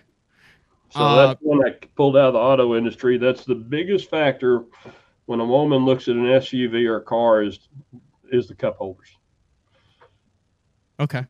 Well, for that. So the next one is uh, the triangular shaped live well lids that uh, you don't want a bass to jump out of the live well with that triangular shaped live well lid. You're able to open it up. You're able to box that in. So there's no way that a fish can jump over the side out of the live well while you're boxing your fish. That's a bigger conversation. There's a lot to that. It's ammonia content because we restrict all the ammonia to the bottom. Ammonia is what needs to be recirculated and taken out of the water so your fish live. So you can keep your oxygen above the four parts per million and your live well, keep your pH good. So there's a lot to that. It also gives us a 20 some inch long side. So the fish has a length to get a big fish in. If you'll notice, a big fish doesn't squeeze in there and they are really, really big. We actually took two live wells we have right here. The guys took them out of storage the other day. I said, clean them up. We'll need them again. And they're they go to the classic and go to shows with us, so you can actually see how big that live well is. Because when you look at that live well, you realize, and a lot of guys advertise 50 gallon live wells. You've heard that your whole life, Matt. There are no 50 gallon live wells. Uh, they, they're smaller than people realize. And if, if you think they're 50 gallon, does it, when you picture a 55 gallon drum sitting on your back deck, It's huge. do you really think your live wells are 50, 55 gallons? You know, No, it's mass. Yeah, no, that's crazy. I never even thought of it like that. 55 gallon drum on your back deck. That's picturing what you think's under your deck. And there's no way your live wells are as big as you think they are. And one of the most popular boats in the market, the live wells are 12 and a half, 13 and a half gallons per side. And so, Okay. you know, if you actually measure the content of the water, they're not as big. And, you know, you go back to certain events and um, they get about two pounds a gallon in fish content. So you, if you displace fish, you're losing water too. So the depth of the water, the turn of the ammonia, the oxygen content, and we do check that. We worked with the Arkansas Game and Fish years and years and years and years ago. Uh, you can get an oxygen me- me- meter today for 500 to 1000 bucks. It does a good job, but you couldn't years ago. So Mhm. we've actually tested that. It actually had to do with the reason we use eighth inch holes on our spray bar years ago. We've opened that up to 3 16ths now. And the real reason we opened it up to 3 16ths, when we were all kids, we didn't fish a shad spawn. Most people didn't even know what a shad spawn was unless you were on the water a lot. So it really wasn't common. But the shad spawn really changed us to move the spray bar holes to 3 16ths of an inch because the shad scales would stop up the I just figured that out. I was like, where is he going with this? So the shad scales would stop it up. And if you look, that's why you got a screen in the back of your live wells now. So now we're the only ones that got a screen on all of our live well intakes. Okay. There's Yeah, a lot that's of a yeah, that's way wells. more complex than just fish jumping out. We take that to a science. It's a big thing. And, you know, um, one of the studies done out of Texas will tell you that our live wells hold fish better than most any. And there's been several studies done. Everybody wants to take credit for what they're doing Mhm. with live wells. We've done that for decades, and there's a lot to it. I like it. All right, the next one is uh there's a couple different types of latches on a lot of the bass cats and and and the latches that that go to compartments that are meant to keep things cold or temper temperature regulated such as the uh uh cooler or the live well lids are latches that do not have any metal that goes into the compartment and that is to keep the heat from the metal on the top transferring down into the compartment. Is there any truth to that, Rick? Absolutely, hundred percent. Nice. Uh, we save seven degrees in live well temperature. really? Yeah, With that- the latch instead of the latch that goes down into with the metal part in the bottom. The Southco. The Southco part. Now we've done a lot of latch work. You know, we've got the marine towns that we worked with. Um, we worked with. Um, oh gosh, Orrin was the guy's name at Marine Town, and Orrin we worked with him on redesign. And he built the original Southco latch. Orrin did. Orrin's gone. He's not with us anymore. Um, but we worked with Orrin on the original latch. Uh, Southco. He built the Southco latch, and then he went over to Marine Town after the Southco and started Marine Town. And we worked with Thorn on the Marine Town latch.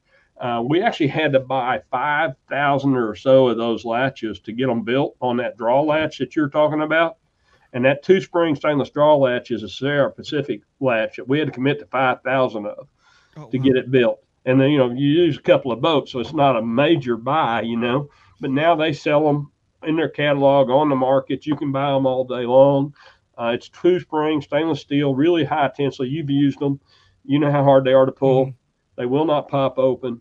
Um, and it's a really nice latch, but real temperature, the temperature is the reason. Then we went one step further with that and moved it to consistency so that all the cockpit latches basically are that style. So maybe a lid on a caracal's that way or something like that. And of course, this year we've created the lift latches. Last year in 2021, we worked on that lift latch assembly system. We buy that now. Those parts come from now six different vendors to build that system. And so we're buying those. Those are, and it's still a working process. I've got a part on my desk that we're working on right now, but I mean, we've, it's actually just reinforcing a rod needs stiffened. So I've got a rod stiffener. I've got the rod right here that Mhm. actuates them.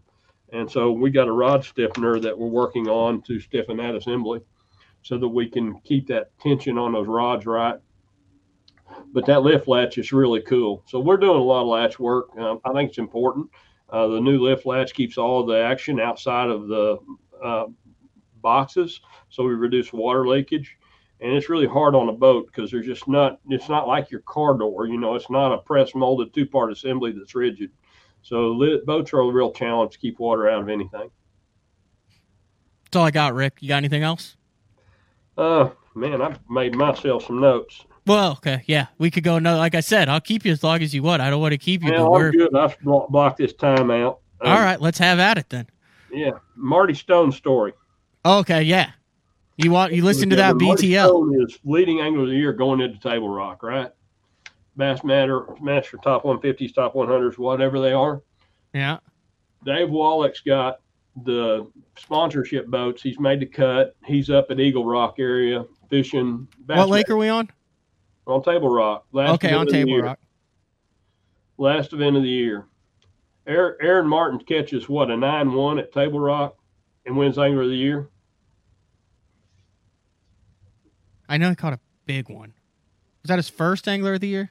The first Angler of the Year. Yeah. Marty Stone's leading Angler of the Year. Dave Wolak is fishing the Bassmaster supplied Marshall boats. Yeah.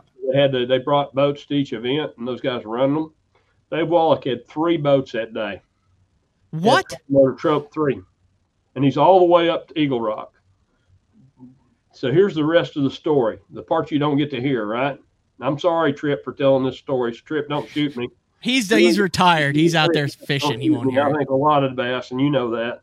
I think bass is the deal. MLF's the deal also, but I like bass. Uh, we're original sponsor MLF, but this goes down to Bass Road, so guys don't get mad at me. Dave Wolak, they have to take him two boats that day. Trolling motor doesn't work on either one. So he's up there with trolling motor troubles when he drops it in the water. So ba- basically, Dave Wolak is handicapped at Eagle Rock. He barely is 11th guy, I think, that day to miss the cut, miss the final cut. Aaron Martens then makes the cut, which gives him the last day to catch a 9 1 on Table Rock. So if Dave Wolak has a boat that's functional all day, does Aaron Martens make the cut? No, because probably Dave Wolak does. And Aaron Martens has no chance to catch a 9 1, and Marty Stone's Angler of the Year. Oh, and that changes all sorts of stuff then. That's right. A lot of lot of changes. A lot of things happen in bass Station people don't hear on the outside.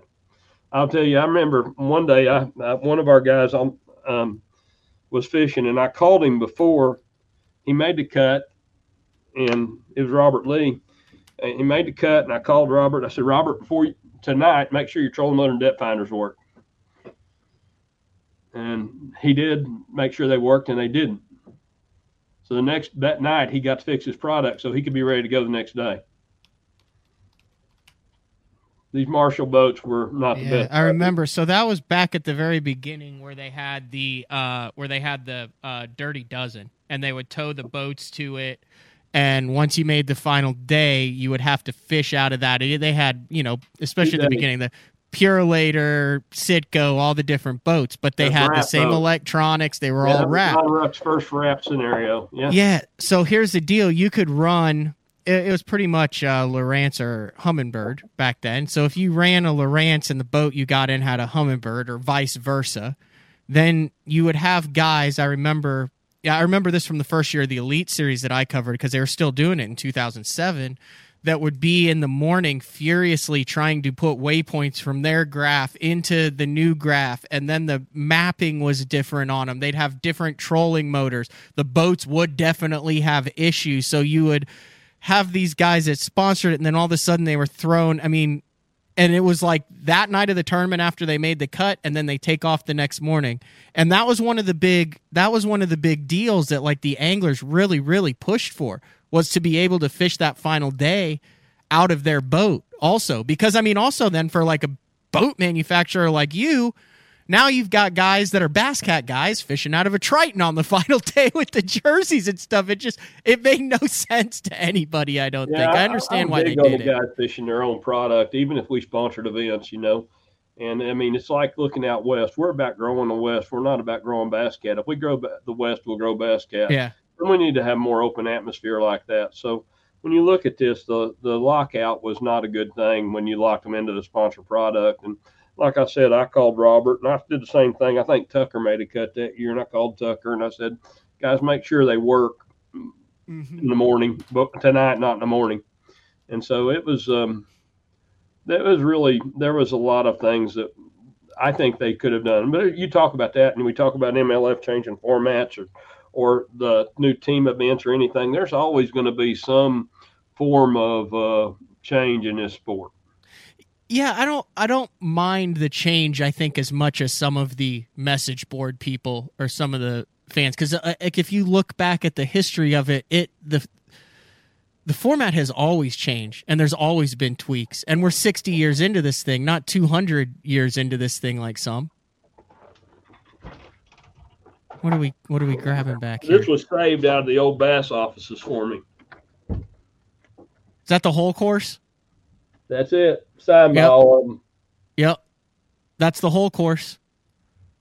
And there were all sorts of nightmare scenarios on the whole course versus who you drew and what hole you were supposed to be in, and guys who complained about that. But it was cool. It was innovative. It was unique. Like I, I've never been opposed to, um, I've never been opposed to the format changes. I've never been opposed to that. I mean, if you look at it, the Elite Series that started in 2006, we're now entering uh, the 14th, 15th year of the Bassmaster Elite Series. That is by far the longest running consecutive same format name trail that's been in existence in professional fishing history. Yeah, that's cool. Hey, let's talk about something else. All right. How about Greg Gallagher's um, 1015? Okay, yeah, you want to talk about a 55 gallon drum? That made the Bass Cat Live well look tiny, Rick. Did you see him pulling that thing out? Like the Oh, shot I've of just the head and the body? I've got a video of 'em- video of him weighing it where it weighed. Um, they sent me the video when they caught it. When did Um, you? Who did he personally send it to you? Like, how did you actually hear about I it? wanted my rep up there to send it to me because Clemons Marines, our dealer up there, and they're they're jumping into the bass side. They're a really big runabout and recreational dealer, and they're jumping into the bass side. So they've got a couple of jaguars, and Greg was in one of those jaguars when he caught that fish. Oh, that was out of a Jaguar too. Yeah. So they they were both both boats were out fishing that day with Clemons. Clemons are big bass anglers. They just love to fish, but they really weren't in the bass market. So they've jumped into the bass market the last couple of years and the walleye market, and they're going to try and sell some walleye and bass boats. They're doing a really good job, but that one of the guys they've taken care of was Greg, and they were out there and they caught that. I've got it on video, weighed 10, 16, so 10, 15 is pretty close, huh? I mean, dude, that thing was a freak. Amazing. Are you a smallmouth guy? Do you like that? I don't. I don't think We we've ever talked about the smallmouth. up there. Well, this is a seven. That's a seven twelve on. Uh, Wow. Where's that from? uh, you say? there in the the great place of Wisconsin, up there in the thumb on Door County. Oh, okay. So it's up there in the bay, Sturgeon Yeah. Bay. I just did a thing with uh, Mercer that we put put it out on his channel there, and we did like a 15 minute argument on whether we'll see another 10 pounder in the next five years, and I said no. I'm I'm pretty. I don't think we will. You know, St. Clair, it's going to come out of that upper end of Erie, I think, if they do, because um, there's so much water there. You know, I, I think the fish in Michigan, I don't think it's going to come on Michigan. I just don't think it's going to come out of Green Bay. But I think Ohio could produce it if we. That there's just so much open water in areas that they don't get to to spawn and do things that people can't fish Yeah. and and I don't. Michigan's got a lot of that, but the big fish, I think, is going to come out. It's not going to be a St. Clair, you know, the river. I think it's going to be Detroit River thing. It's. I think it's going to come out of. um They're going to come out of Erie if we ever see another. See, my my thing is, if you do the math, there's like not a very big window for that, Rick. Like that's my only thing to where I think. So take all the water, even if you know where it is. Let's say you can narrow. There's someone on on BTL who's like, "Hey, I know where Randy Van Dam caught his. I think I know where they caught theirs. There's been a couple eights. I've narrowed it down to this five or eight mile circle where like all these freaks have come out of." But then, you know, I, I, was, I was like I said, I was, I was talking the other day, and I'm like, okay, so it's not going to be a summer fish, and you can't fish for them early in the year because it's a closed season. So it's going to have to be a fall fish when it's packed on the feed, right? So you're Yeah, talking you- October, You September, October. They're already really into the spawn. Really, when they open the season up. Right. So you're talking Oc- October, November, depending on when you get. Well, that time of year up there, windy, massive. I mean, that's why it's hard. Remember when there bass tried to go up there? There is potential to catch one on the feed if they have a cold season. Okay. Yeah, so you know, if they had a cool season and let's say spawn got held up or a late moon where it was the end of June, Okay. there is potential to do that. But you know, I'm still with you. I think it's going to be in that circle though, Ohio, up on up of Erie. That's what Jim was saying. Jim was saying that on the show. Yeah, yeah, I think it's going to be in that circle up there, which we're actually going to hurt it now because we're talking about it. No. so listen to this. So let's just do October and the first half of November. Let's just say that's probably when it'll be caught, like where this one was caught. So you're talking 45 days of out of the entire year. So out of those 45 days, let's just wash half of them. Yeah, well, Because it's of- going to be uglier than that because um, two things happen up there. One's wind, Yep. and the other's weather. Yeah. So the so the weather is going to be ridiculous. I mean, those guys will fish till it ices in. They'll crush ice to go.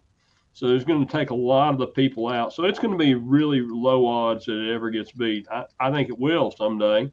Yeah. I don't know when. And I think the fish are there to do it. But how old is a 10 pound fish? They estimated that it was between 15 and 17 years old, which I was sh- I thought was shockingly young. I thought it'd be like tortoise age. They'd be like this fish was 51. Yeah. They're saying that it's going to be a 20, 25 year old fish to to beat. It's what a couple of biologists have said. That's kind of cool though that he, they caught it out of a cat. Well, it was lucky, but I'm taking it. No, it was cool. I mean, we're glad to have them. They're good guys up there at Clemons, and they're working hard. So that's all you can ask out of them. You know, they're wanting to be engaged in the sport. And obviously, they're anglers. You know, hmm And where are they based out of? they're out of Ohio on the south side area. Okay. Uh, yeah, I'm on it right now. Clemons, C L E M O N S, Clemons Boats, since 1966. Yeah, They've that's like I said. They're an old recreational boat dealer, and they're right on the lake. They've got full facilities, you know, to store and everything. So Oh, there it is, Bass Cat. yeah, but that was pretty cool of them to have that. And I got that video from our rep up there, Brett King. Brett's a pretty good guy, and you know he's a professional walleye guy also, so he was pretty impressed. And he's kind of having to adopt the bass ways a little bit, but he sells a lot of Yarcraft up there. Mm-hmm. What else you got? That's about it. I didn't have much else on my list to talk about. Man, you keep mentioning all these guys, so now I want to get uh, Gliebe on the show. You think he'd be up for it? Yeah, Gliebe's not. Um, he, he'd probably be up for it. You visit with him. I, I probably wouldn't know if you make a whole show out of Gliebe, but you know, you talk about what he did, you know, and everybody out west wants to talk about Dobbins because that's today's gen- genre, Yeah. today's generation. I mean, I don't even know how many boats and trucks Gliebe won. You mentioned Tucker. Was that Mark Tucker you were talking about? Yeah, Dude, we need to have him back on. That was remember that? I mean, last time when he won that on that slowly sinking rogue there to get back in the classic there after he'd retired from the Elite Series. yeah. Mark's laying concrete today. He's a good guy, man. Yeah, I'd like to get him back on. You mentioned uh, Robert Lee. Yeah, Robert's out of fishing a little bit. His boy Hayden's fishing out west now. That's third generation. Wow.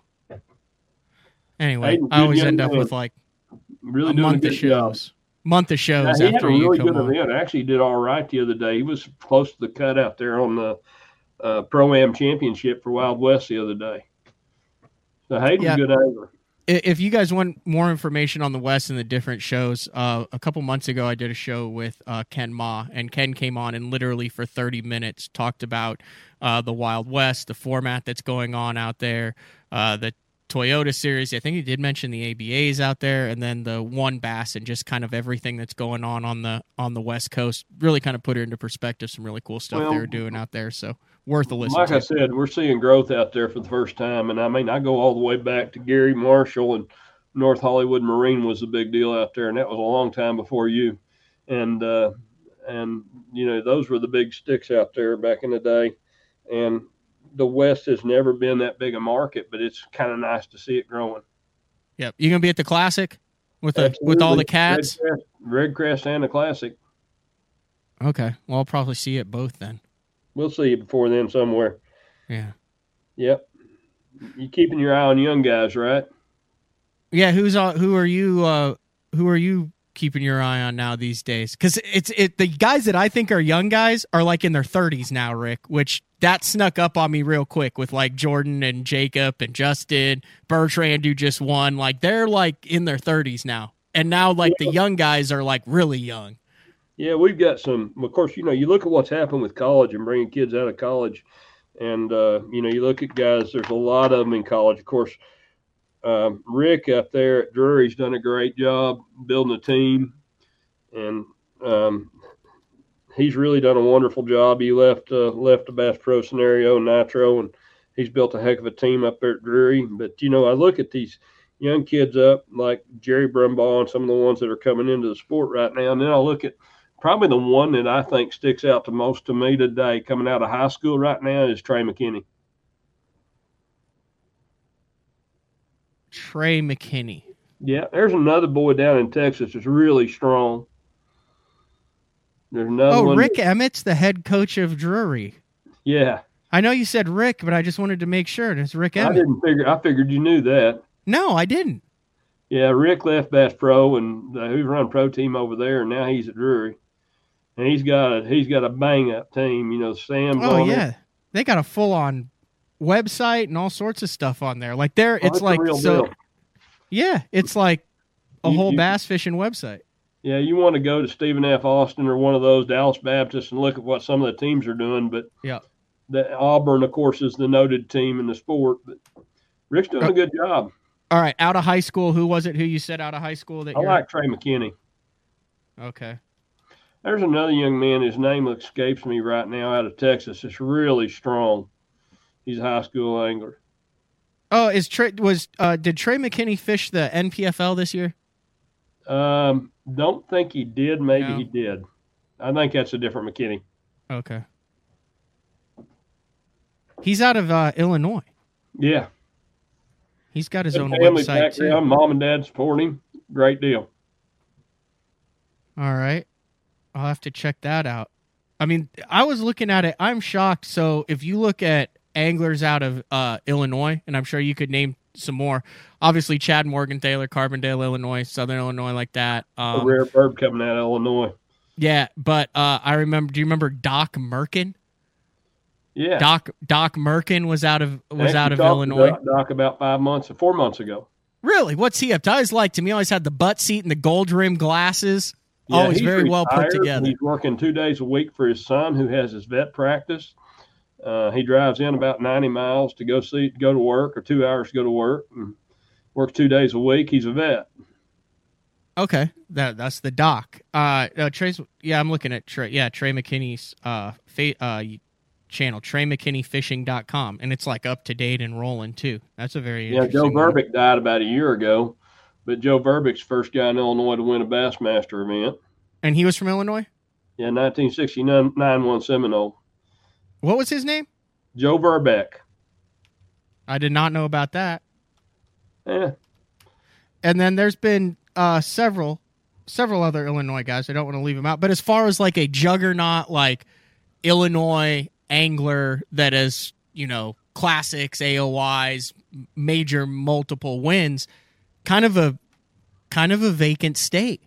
it's a barren state. You know, I remember you talk about stories, and so we had a guy named. We're running way long here, Matt, but uh, we had a guy that was a friend of mine. He worked for um, Grandpa Seabold, which was Billy Seabold's dad at Granite City Boat and Motor, and then transferred over when Bob Richardson bought Granite City Boat and Motor. His name was John Kramer. And at the time, John was fishing a bait, and they drew. he drew a guy named Rick Clunn on Rend Lake. And so John was fishing with Rick, and he is catching them on this bait that nobody knew about. And you know that bait today. And Rick Clunn won the event on it called a lunker lure, The buzz bait. buzz bait. flat rubber. Jeffrey's big Actually, it was lure. not even rubber yet. It was vinyl So- skirts back then, Yeah. rubber skirts, vinyl skirts. Yeah. Mhm. So that was, um, but John came out of Illinois, and uh, actually, there's a lot of stuff came out of Illinois that people don't realize, and they don't have much there. Guntersville is the known deal. Rayburn is, of course, you know, I think it's the kingdom, and then you've got Rend and Carlisle and Crab Orchard, and Yeah. not much in Illinois. So a lot of Illinois guys wind up going to K Lake. Yep. Yeah, that's like four and a half hours away. It's really like, you know, I grew up in central Illinois, Rick. Decatur, Illinois is where I grew up, fish for the Assumption Bass Club. And it felt like in the middle of nowhere. But, you know, now I look back and I'm like, dude, you're like five hours, five and a half, six hours from St. Clair.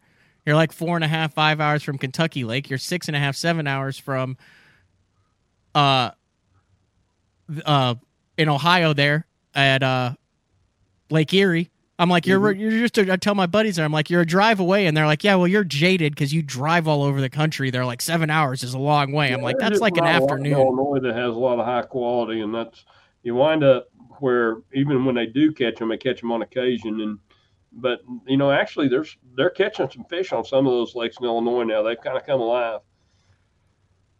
That's good stuff. All right, I'm gonna let you get back to work. Like I said, we could do this. I would definitely want to get you uh, back on in uh, sometime during the first quarter of 2023, if you're willing to go for round two. Unless unless you want to just keep we'll- going here. We'll, we'll touch base and we'll get together again. Only thing that's going to kill Illinois, Matt, is what the what the uh, conservation department's done with it, putting a yeah, that's on not good. their events. So that's one of the things in Illinois that's hurting them right now.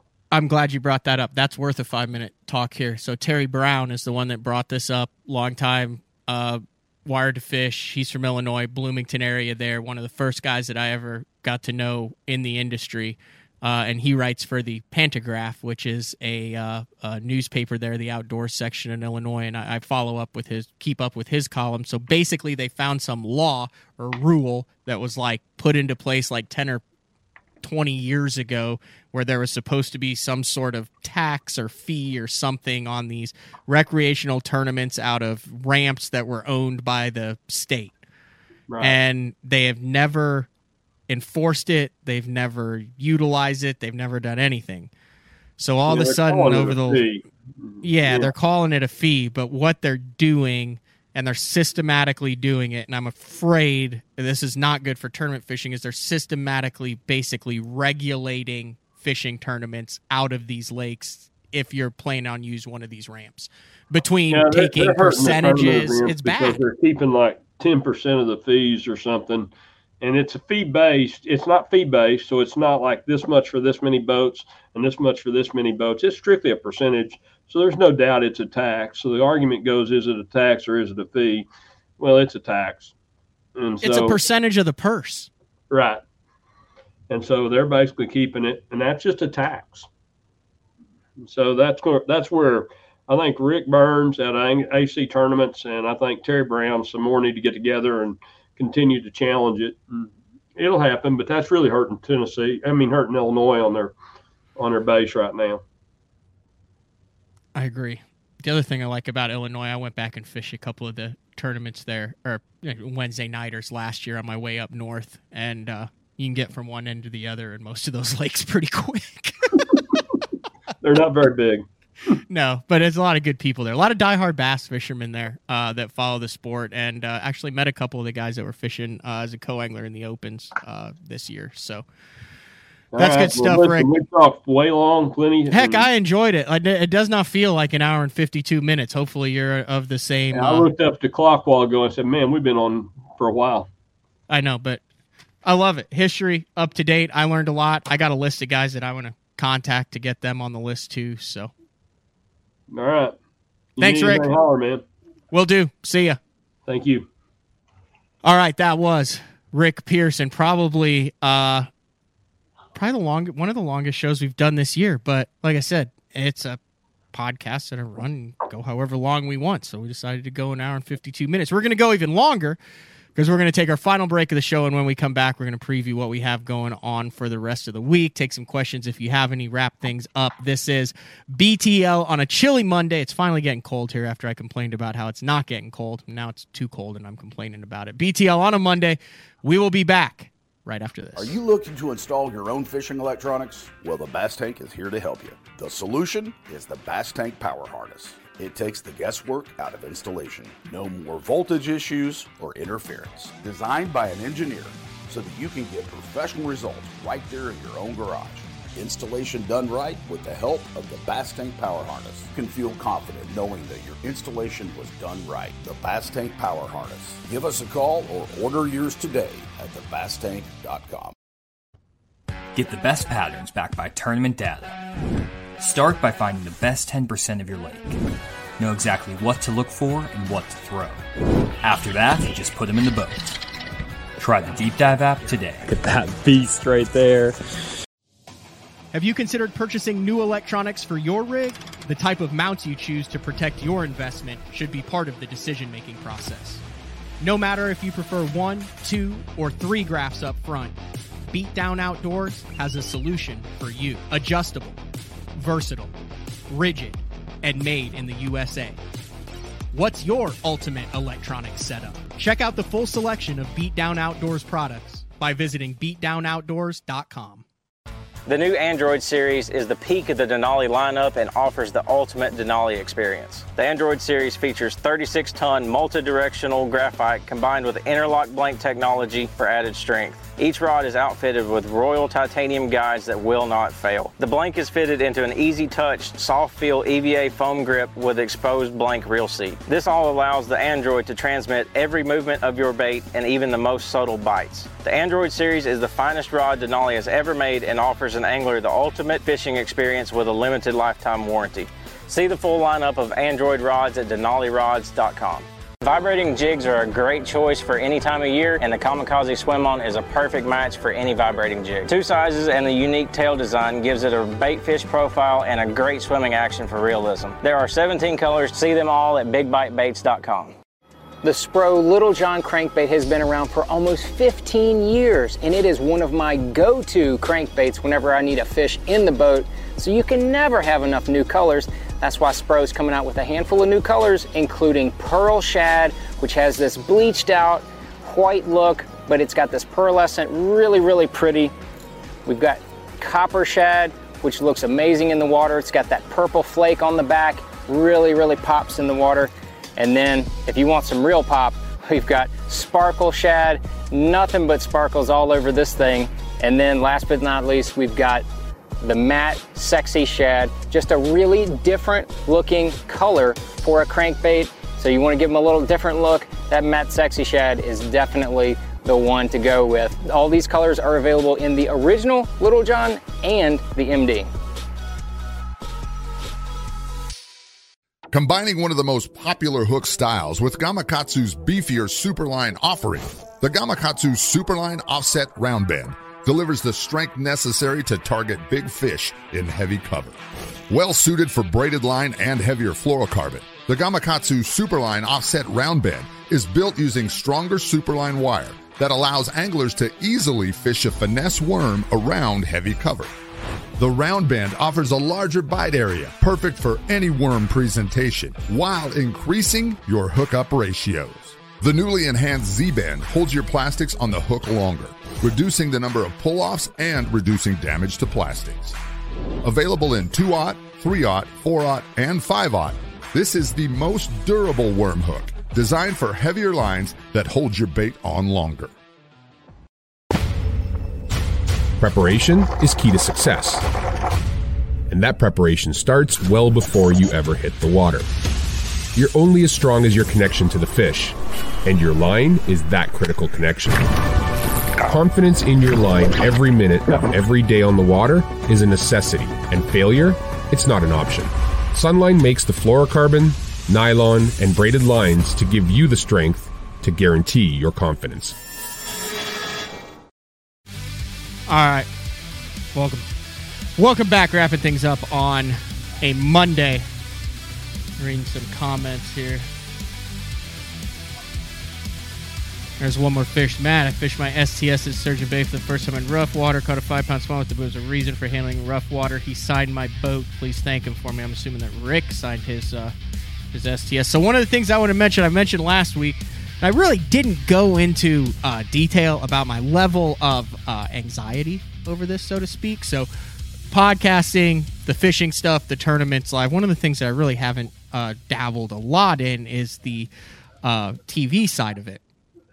And I had the opportunity to uh, film my first uh, TV show with Let's Talk Fish with with Andrew Upshaw and what he does over there. And I know he runs it. You can go to their their YouTube site and watch all of them. And you know, Todd's filled in and done a couple. Uh, Bradley Hallman's done one, so I watch a bunch. But I went to go do a crappie one on Lake Eufaula.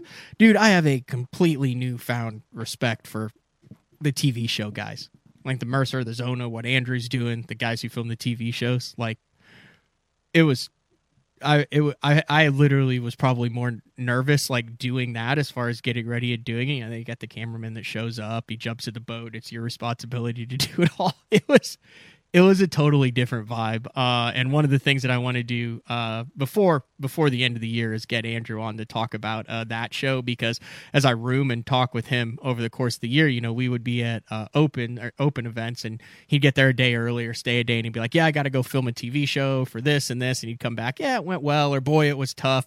Like the way that he is able to rack that out after having been a part of it and you get the mic on and talk totally different vibe than anything else I'd done in the industry but I really enjoyed it. I don't think it's going to come out till next year. I ended up catching a few nice ones uh, on the long pole but it is kind of crappie season. So uh got a cool show. Uh guy's been on the on the show a couple times. Once with Cody Meyer, he was actually practice practicing with him, spending some time up north, and then once he was the guest. But Tristan McCormick, uh, back in the Bassmaster Classic after winning on uh, Hartwell. But one of the things that I don't think has been really talked about, expanded on enough, is the fact that he did all this as the college bass representative through the Bassmaster College program. After winning the bracket, getting in last year's classic, got entries into all nine opens this year, won that last one, got back in, made a lot of money uh, is has some options into next year. So we're going to talk about what he's going to do. I also was on uh, like Strike King's website, and he's like front and center on that when you log on to Strike King. So for a 24 year old guy, 22, 23, 24, somewhere around that, he's got the open win. He's going to back to back Bassmaster Classics. uh, expect him to be a factor in Tennessee for this classic. So we'll have him on for the duration of the show uh, tomorrow. Also, very active in the industry. Smart. He's going to be around for a long time, uh, and obviously is showing his level of talent on the water. And then it is the return. We've got 10 pounders and all sorts of questions, and there's only one man who can answer them, and that is Ken Duke. So Ken Duke comes on Wednesday, Thursday. Big announcement with Frank Scalish on day four, number 93, I believe.